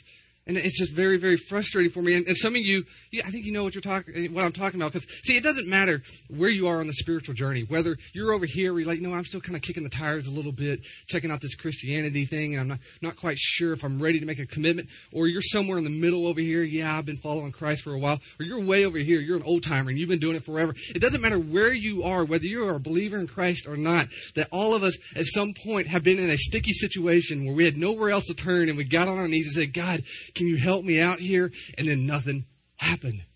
And that's frustrating. Some of you know what I'm talking about. Some of you students have gone in to take an exam, and you completely forgot about the exam. And you had every intention on studying. And you had every intention on joining, you know, that study group. And you had every intention on going to tutoring. But you walked in there and was like, oh, my goodness, it's test day. And you start sweating. So now you start coming up with a plan. Well, shoot, well, I mean, maybe it's usually true or false. And I'm feeling lucky, so I think I can get sixty-five, seventy percent out of this bad boy. And then they give you the test, and it's fill in the blank. You're like, oh, no, now I'm really going to look stupid. So you start looking around, start thinking, what am I going to do? And you look over, and, and yeah, he looks dumber than I am. So you can't cheat off the guy next to you. And so you're stressing out. And so you did one of those prayers. You say, hey, hey, God, big fella, you know, it's kind of been a while, but uh, if you could maybe all the information that they were talking about when I was sleeping in class, if you could somehow just stick it in my head a little bit and like, give me a good enough grade so I can pass the test, I'd appreciate it. And you pray that prayer. And then you get your test back and you bombed bad, like twenty-four or something like that. And so some of you know, some of you have been driving down the freeway and you've gone to God. You're driving down the freeway, you're late for work, you look over there and the gas light's on. And you start you start panicking. And now all of us know that when the gas light comes on, they, you know, you got a while. You can still drive with a gas light. The problem was you were playing How Long Can I Drive on E yesterday, and you forgot to get gas. And now you're driving down the freeway and you're like, oh, no, what am I going to do? This is the setup for the problem. I can't wait to hear what the solution is.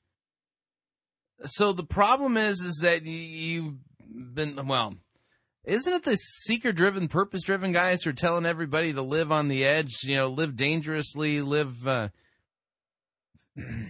And this is like three miles to the next exit. And so you did one of these. You said, God, I, I know I told you that was the last time I was going to do it last week, but I promise you, if you could get me out of this, if you could maybe just, just throw a little extra gas in the tank or something like that, just help me get to the next exit, that'd be awesome. And then your car dies. And you're walking down the shoulder, shoulder of the road carrying that little, you know, that little red can that we all have, and you're thinking, God, what happened? I asked you. I asked for your help. I wanted help. Where are you at? Some of you is a little bit more serious. Some of you, maybe maybe it's a financial thing. Maybe it's, it's you started getting letters in the mail. You got behind payments on your house, and you're thinking, oh, what am I going to do? And, you know, you you were relying on the bonuses to come in that were going to help pay the bills, and, and they're not coming in, and you didn't know what to do. So you went to God and said, God, listen, man, I, I, I need your help. If you could maybe send some business my way. I'm not asking for a, a hand-me-down, you know, and I'm not asking to be rich. If you could just send some business my way so I can catch up on my bills so we don't lose our house, I'd appreciate it. And no business comes. In fact, it actually goes the other way. And then you end up losing your house. You're like, God, where were you? What happened? I prayed. I asked you. I told you what I wanted, and you weren't there. Some of you, maybe you went to a doctor, and just for, you know, r- routine checkup, and you walked in, and, and you went in there. And, and then the doctor, you know, she found something. It's like, you know what, this, is, this concerns me. I think you need to go, and I think you need to go have some more tests. And so, so you go down to the hospital to have some more tests, and they, they run all sorts of tests on you to find out exactly what it is. And while you're waiting for the answers from the test, you found the little chapel in the hospital. And so you went over to the chapel and kind of walked in and had those long pews, you know, those old school pews, and maybe kind of sat down a little bit, and it was really quiet. And you said, God, I'm, I'm too young to have something like this going on. If, I, I read in Scripture all the time that you did all these miracles and you healed all these bodies. Uh, if you could do it maybe just one more time. Heal mine, because I, I don't I don't want to have this. I don't want to live with this. And then you get the test back, and they come back positive. Like, God, what happened? I prayed. You know, I, I, I thought I did what I was supposed to do. I went to you, and they still came back positive. What do you do with that? Yeah, I, I'm real uh, curious. I mean, did they pray wrong? Did they forget to, um, you know, pray in the proper direction? Uh, bow low enough. Maybe they were standing up when they should have been on their knees. What is this? Maybe you're here today and you got some kind of broken heart. you're just, it's just heavy. It's just dark all around you. And, and, and it's, it's a struggle because you look at it, and the reason that you got a heavy heart is something that could have been prevented. In fact, you saw it coming. In fact, you went to God and you said, God, listen, something's going on. I know you see it because you're God and you're everywhere. If, if you could stop this, if you could maybe jump in and intervene, because if this happens, it's going to destroy my family, destroy my life. It's going to be devastating. And you prayed, and it didn't seem like you did anything. Nothing happened. And it ended up just being a hard time. You're here today, and you feel brokenhearted. You know, and, and that is so hard because when that happens, you start... So this is apparently the gospel for those who've experienced life's little upsets. I, I, you know, I don't know what to make of this. What about the gospel for those who are sinners? You're questioning, and you start asking the, well, where was God? Or... what am I supposed to do? Or why is he not hearing me? Am I not praying right? How do I pray? Because this doesn't seem to be working. What do I need to say when I'm in a difficult situation and I got to go to God? What exactly do I say? Well, I want to look at uh, a passage of Scripture today, and I want to look at the life of Christ. And if you've got your Bible, I'm going to read out of the book of Mark, second, second Bible, in the, uh, second book in the New Testament, Matthew, Mark, chapter fourteen. And I want to look at Jesus as, as he was in a difficult situation. He was in a situation where he got down on his knees and he cried out to God, just like many of us I have, and said, you know what, God, I need your help. And he prayed a prayer. The story from Mark fourteen is um, Jesus in the garden praying right before he's betrayed by Judas and arrested and then crucified. In other words, we're in the gospel narrative of Mark here, and this is all part of Christ's passion. When we talk about Christ's passion, we talk about his suffering, bitter sufferings and death on the cross, his scourging, his flogging, his beating, his trial before uh, the Jews and before Pontius Pilate, his beard being plucked out. Uh, I mean, all of this stuff. And what again? This is a difficult time that Jesus was going through. Hello, he's he's getting ready to die on the cross for your sins. And, and it's something significant in the way that he prayed that prayer. That's incredible, and it's key for us, and we can model our lives after the way that he prayed. And so I want to... Oh, no. So Jesus' prayer in the garden is some... You know, he was having a tough time. He, you know, he's facing some, you know, kind of challenging moments there. But we can model our... Uh, we can model that prayer in our own lives. Talk about missing the point. Look at that. Matthew chapter fourteen. If you don't have your Bible, don't sweat it. We will have the scripture behind me. Let me kind of set what's going on at this point. This is this is close to the end of Jesus' life.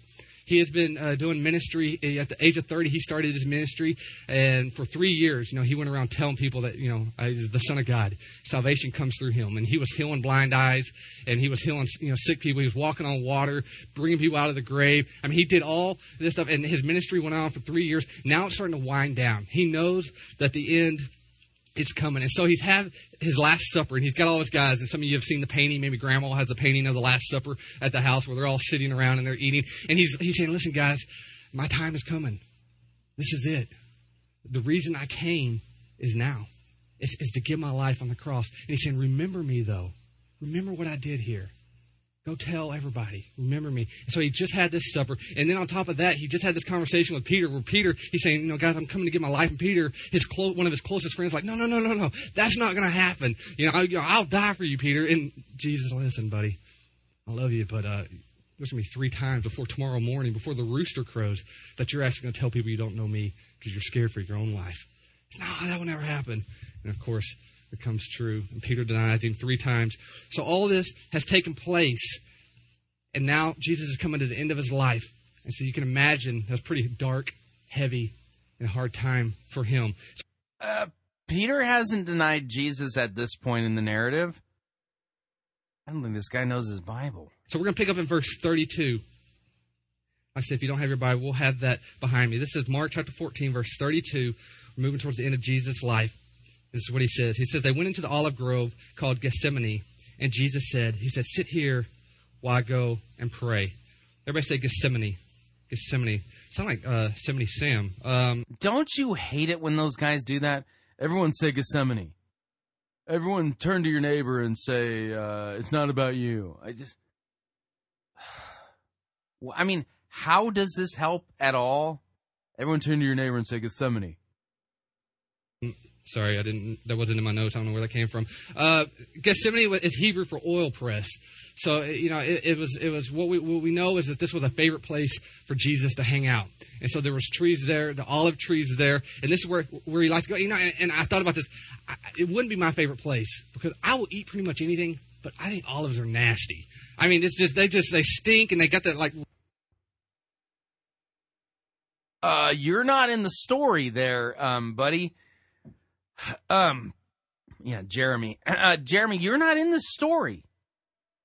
Whether or not you like olives or don't like olives, who cares?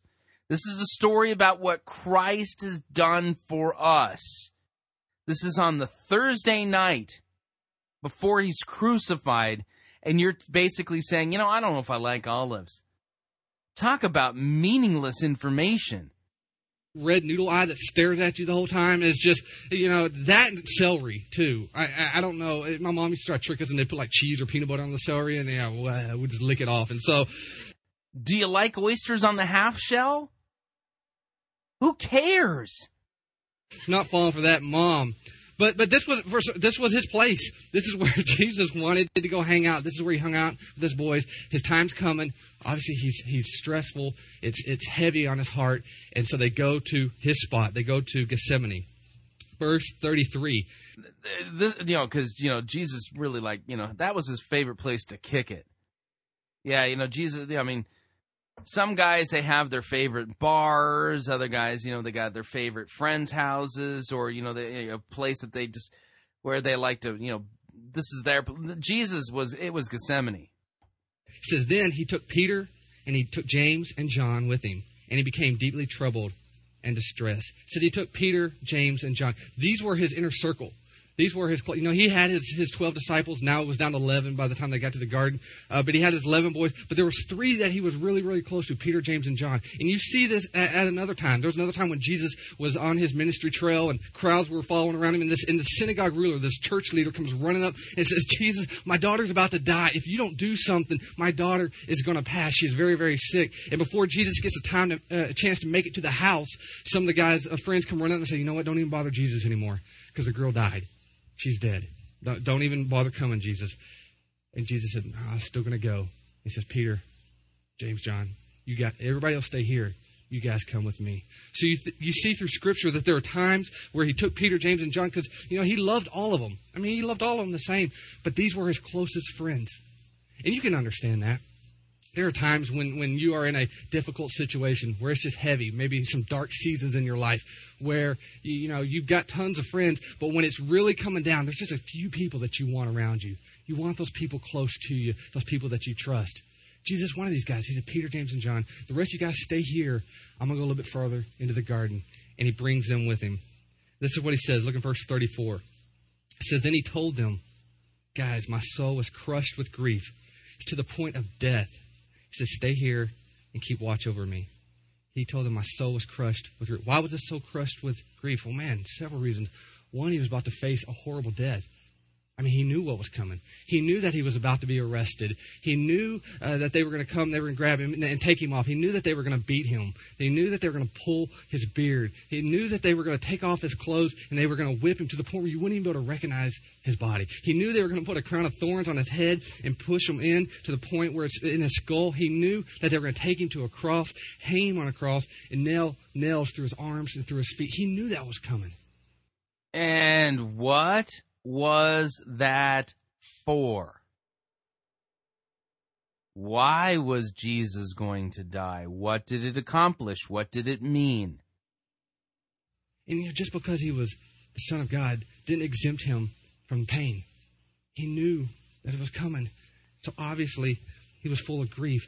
And then on top of that, he was carrying all the all the sins of the world. He was taking on that burden. All the sins of that day, all the sins that, that we've done. Okay, this is a, technically the gospel's kind of... And all the sins that are going to come, all the horrible, rotten, evil things that we hope no one ever finds out about, all the things that we've done, he died right there, and he took them all upon himself at that time, and he knew that was coming. So from a spiritual side of it, he was deeply moved. He was grieved. He was hurting, and he tells the guys, listen, this is what I'm feeling. My soul is crushed with grief. And then verse thirty-five, and here's where we get to the prayer part. Man, guys, grab a hold of this. This is, this is sweet right here. Verse thirty-five, he says he went on a little further. He says then he fell to the ground. It said he prayed that, that if it was possible that this awful hour awaiting him might pass by. And then he speaks to God. He says, Abba, Father, he cried out, everything is possible for you. Please take this cup of suffering away from me. And then he says, yet I want your will to be done, not mine. And he says, Abba. Abba is, a, is an Aramaic word. Uh, you know, when, when they taught... when Aramaic? Aramaic. When they read scripture in the temple, you know, it was always in Hebrew, but when they had conversations outside of the church, it was in Aramaic. And Abba was, was a word that the Jewish kids would use to talk to their biological parents, like like mommy or daddy. And, you know, they were used to hearing father because, you know, God the Father. I mean, they, they would they would hear that, but he was saying Abba. And it just shows that unique relationship that Jesus had as the Son of God with his daddy. And he says, Daddy, Father. And he cries out to him. He says, everything's possible with you. He says, you are the creator of the heavens and the earth. Everything's possible. You could stop this. You could take this away from me. And he says, if you could take this cup from me. Cup represented uh, pain. It represented uh, some kind of grief. It represented the wrath of God. And he's saying, listen, if you could take this from me, if there's any possible way that you could take this from me, would you do it? And then here it is. Here's the key. And you hear his heart. You see a prayer of trust.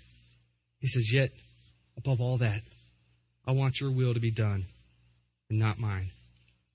Not what I want, but what you want. He says, I know what's coming. He said, I, I know that I'm going to have to die on the cross, and I know the reason I came here, you know, and I know that I'm going to hang up on that cross and be humiliated, and people are going to look at me, and it's, it's just going to be a gruesome, gruesome death. And he says, I wish and I want, if there's any possible way for you to take this from me, if there's any possible way for me to complete the mission without having to go through this, I believe that you could do it, and I want you to do it. But then he says, despite all that, it's, it's not what I want. It's what you want. He does a prayer, a prayer of faith, not what I want. If, if you've been off somewhere, come back to me just for a second. Here's a key to your prayer. Ask God what you want. Tell him, hey, this is this is what's going on. But but God, it's not what I want. It's what you want. God, I don't want this, this sickness in my body anymore. God, I don't want to lose my home. God, I don't want uh, to lose my job. God, I don't want to carry this hurt anymore. God, I don't want to lose this relationship. God, I don't want this pain anymore. But God, I trust you. It's not what I want. It's what you want. So you basically have stripped this thing of its real historical meaning, and now it's just a model prayer that we can apply to our lives.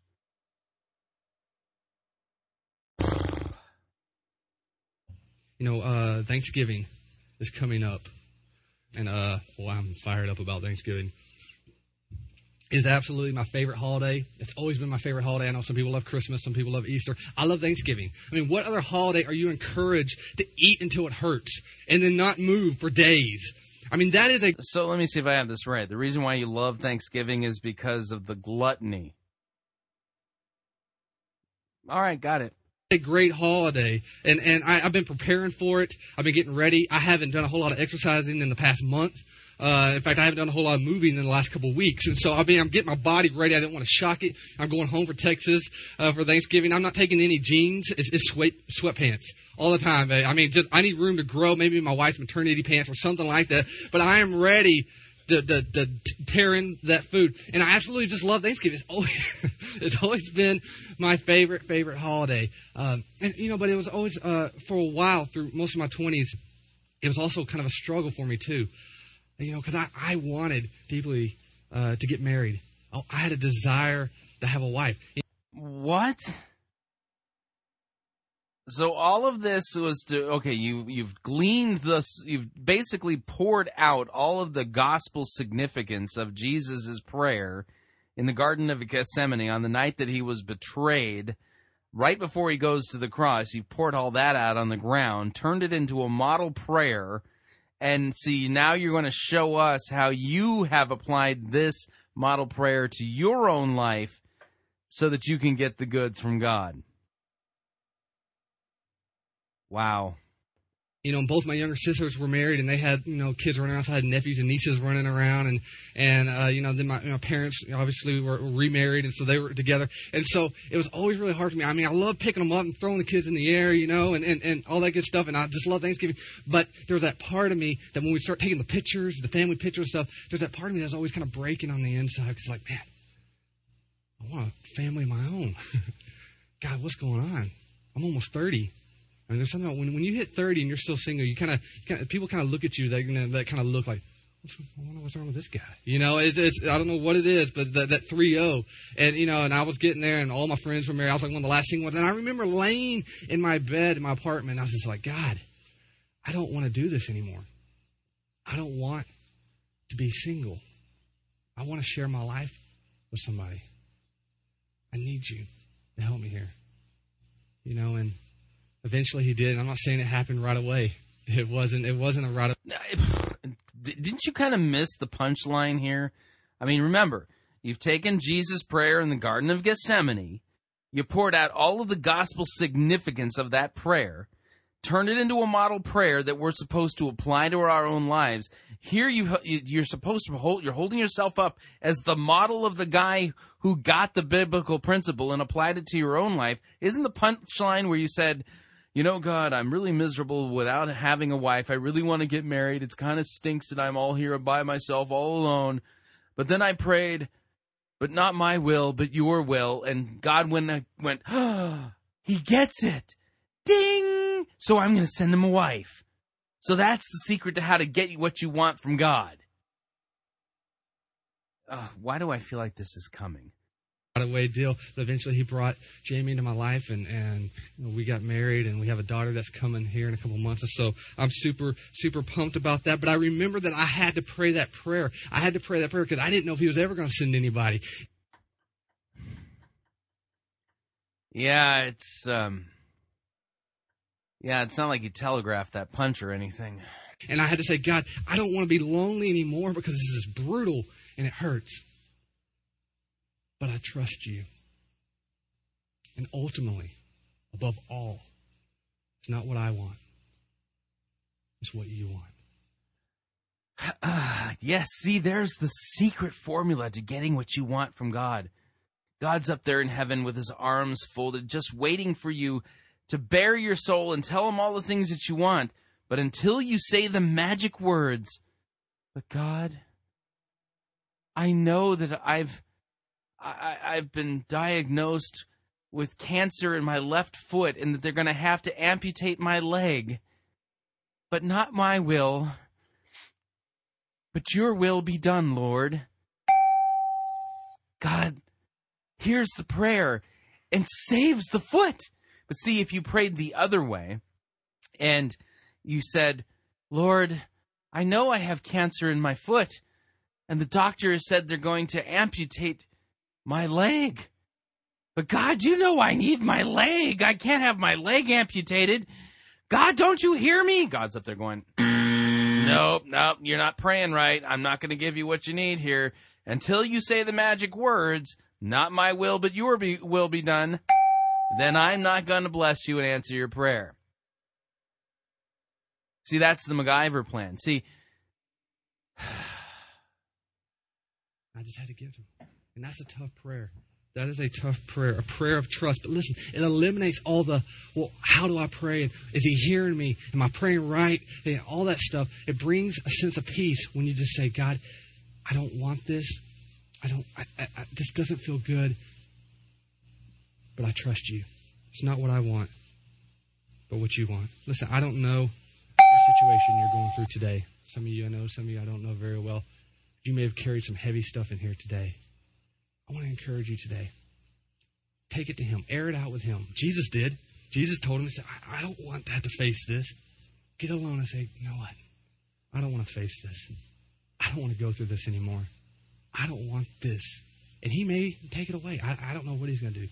But when you end your prayer, end it with a heart of total and complete trust. Say, God, ultimately it's not what I want, but it's what you want. Let me pray for you. God, I thank you for every single... That's it? That's the MacGyver plan? Oh, man. Talk about a mangling of scripture.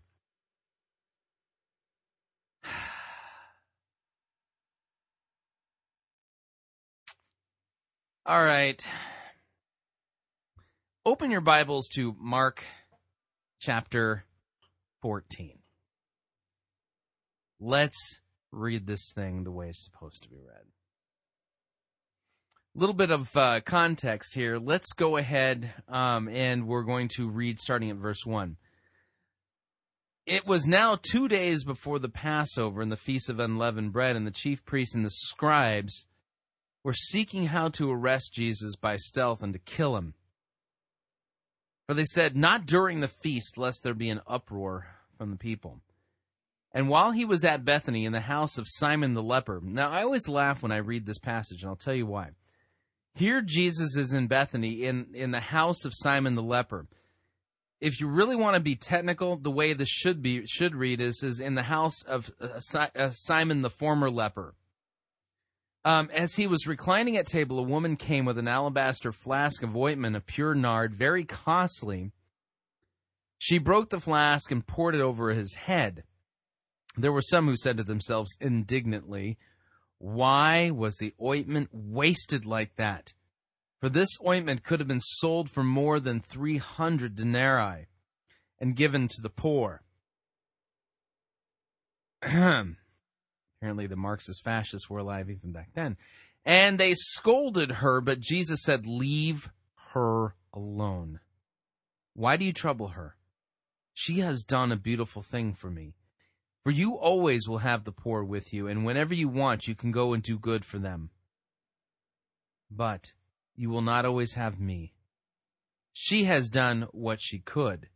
She has anointed my body beforehand for burial, and truly I say to you, wherever the gospel is proclaimed in the whole world, what she has done will be told in memory of her.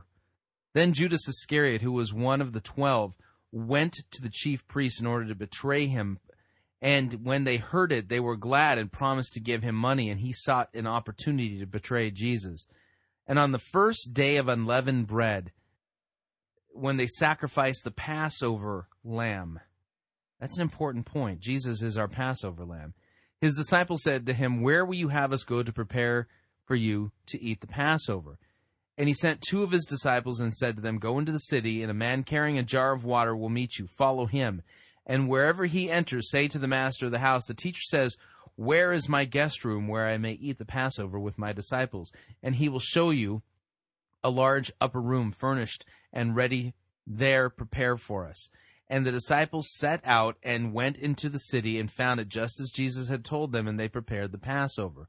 And when it was evening, he came with the twelve, and as they were reclining at the table eating, Jesus said, truly I say to you, one of you will betray me, one who is eating with me. They began to be sorrowful and say to him one after another, is it I, Lord? And he said to them, it is the one of the twelve, one is the one who is dipping bread into the dish with me. For the Son of Man goes as it is written of him, but woe to the man by whom the Son of Man is betrayed. It would have been better for that man if he had not been born. And as they were eating, he took bread, and after blessing it, he broke it and gave it to them and said, take, this is my body. And he took a cup, and when he had given thanks, he gave it to them, and they all drank of it. And he said to them, this is my blood of the covenant, which is poured out for many for the forgiveness of sins. Truly I say to you, I will not drink again of the fruit of the vine until that day when I drink it anew in the kingdom of God. And when they had sung a hymn, they went out to the Mount of Olives, and Jesus said to them, you will all fall away, for it is written, I will strike the shepherd, and the sheep will be scattered. But after I am raised up, I will go before you to Galilee. Peter said to him, even though they all fall away, I will not. And Jesus said to him, truly I tell you, this very night before the rooster crows, you will deny me three times. But he said emphatically, if I must die with you, I will not deny you. And they all said the same. And they went to a place called Gethsemane, and he said to the disciples, sit here while I pray. And he took with him Peter and James and John, and began to be greatly distressed and troubled. And he said to them, my soul is very sorrowful, even to death. Remain here and watch. And going a little farther, he fell on the ground and prayed that if it were possible, the hour might pass from him. And he said, Abba, Father, all things are possible for you. Remove this cup from me, yet not what I will, but you will. And he came and found them sleeping and said to Peter, Simon, are you asleep? Could you not watch for one hour? Watch and pray that you may not enter into temptation. The spirit indeed is willing, but the flesh is weak. And again he went away and prayed, saying the same words. And again he came and found them sleeping, for their eyes were very heavy, and they did not know what to answer him. And he came a third time and said to him, are you asleep, still sleeping and taking your rest? It is enough. The hour has come. The Son of Man is betrayed into the hands of sinners. Rise, let us be going. See, my betrayer is at hand. And immediately while he was still speaking, Judas came, one of the twelve, and with him a crowd with swords and clubs, the chief priests and the scribes and the elders. Now the betrayer had given them a sign, saying, the one I will kiss is the man. Seize him and lead him away under guard. And when they came, he went up to him at once and said, Rabbi, and kissed him. And they laid hands on him and seized him. But one of those who stood by drew his sword and struck the servant of the high priest and cut off his ear. And Jesus said to them, have you come out against a robber with swords and clubs to capture me? Day after day I was with you in the temple teaching you, and you did not seize me, but let the scriptures be fulfilled. And they all left him and fled. And a young man followed him with nothing but a linen cloth around his body, and they seized him. But he left the linen cloth and ran away naked.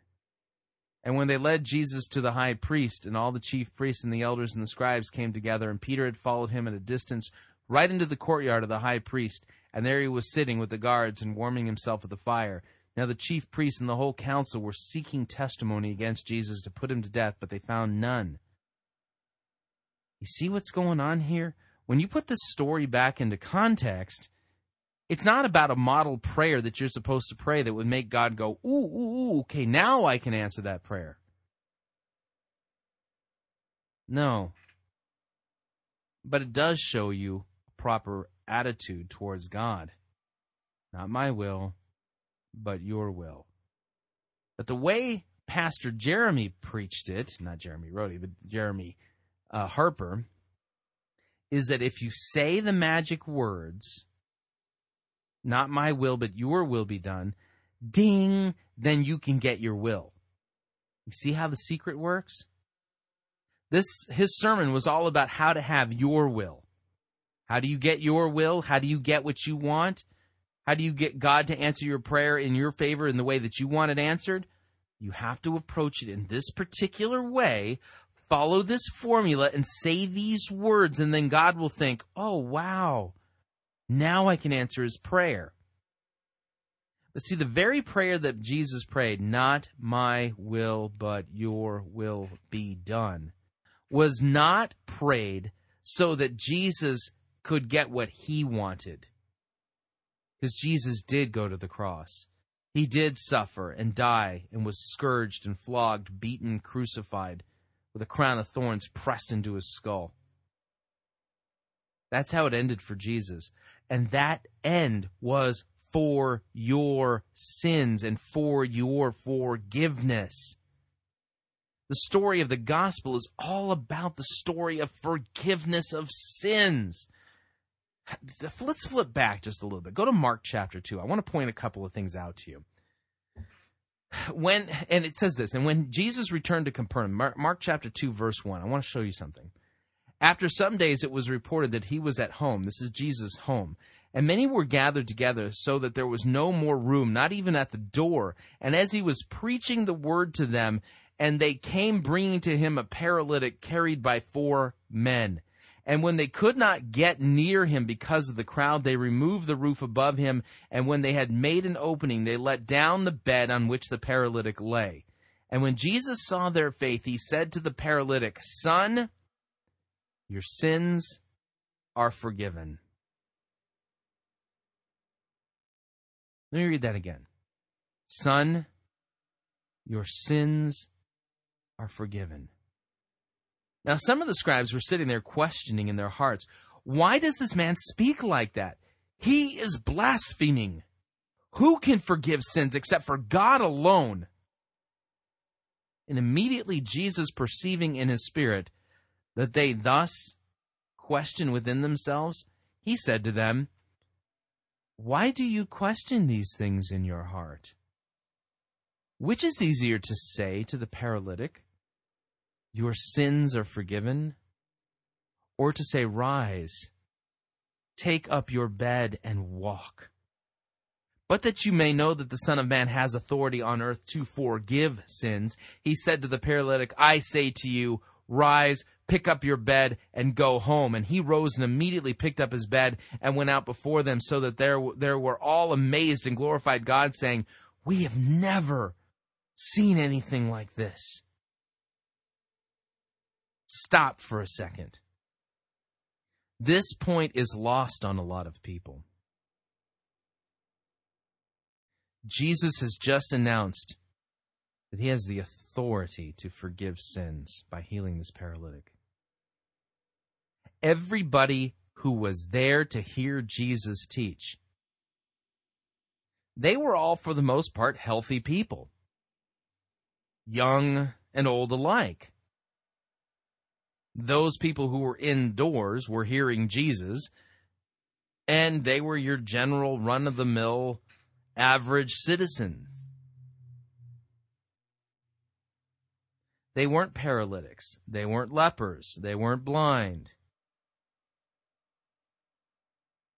They didn't need Jesus to heal them of a physical ailment.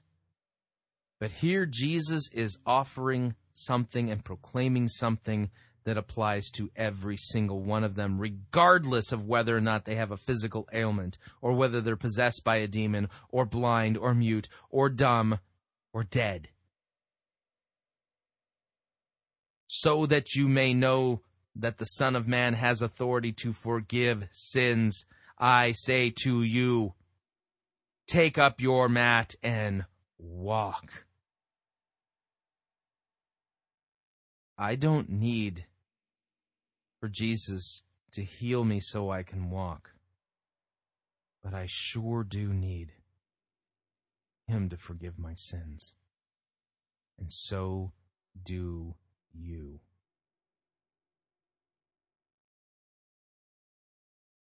You see, the healing there was to announce and declare to everyone within earshot that Jesus Christ forgives sins. And it's all based on his coming death on the cross. Mark two fifteen. This is why Jesus hung out with sinners. As Jesus reclined at table in his house, in his own house, listen to this. Jesus was reclining at the table in his own house in Capernaum. Many tax collectors and sinners were reclining with Jesus and his disciples, for there were many who followed him. The scribes and the Pharisees, when they saw that he was eating with sinners and tax collectors, said to his disciples, "Why does he eat with tax collectors and sinners?" Jesus heard it. He said to them, "Those who are well have no need of a physician, those who are sick. I came not to call the righteous, but I came to call sinners." Are you a sinner? Have you transgressed God's law? If you're not sure, check the Ten Commandments. Do you love God with all of your heart, mind, soul, and strength every hour, every minute, every second of every day? Do you have no other gods except for God alone?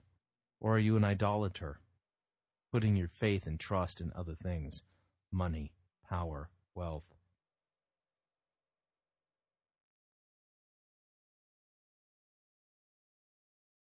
Have you been in obeying your parents and the authorities over you?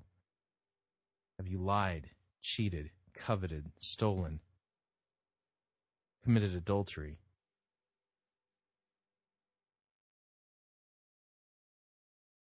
Jesus didn't come to call the righteous. He came to call and see, save, seek and save sinners, sinners like you and like me. This is the good news.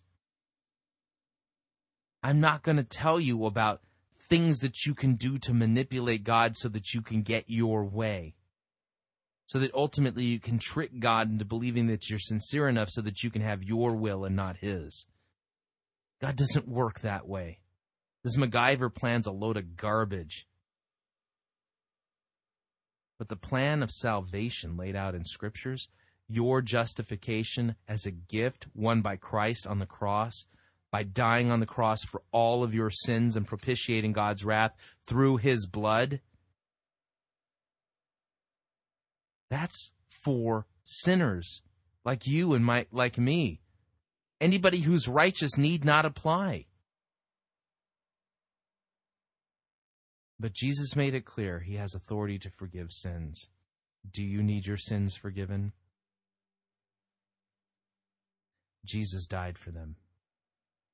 Repent of your wickedness and be forgiven. Believe the gospel. Trust Christ. He can forgive sins by the power of his death on the cross and the mighty power that raised him from the grave on the third day.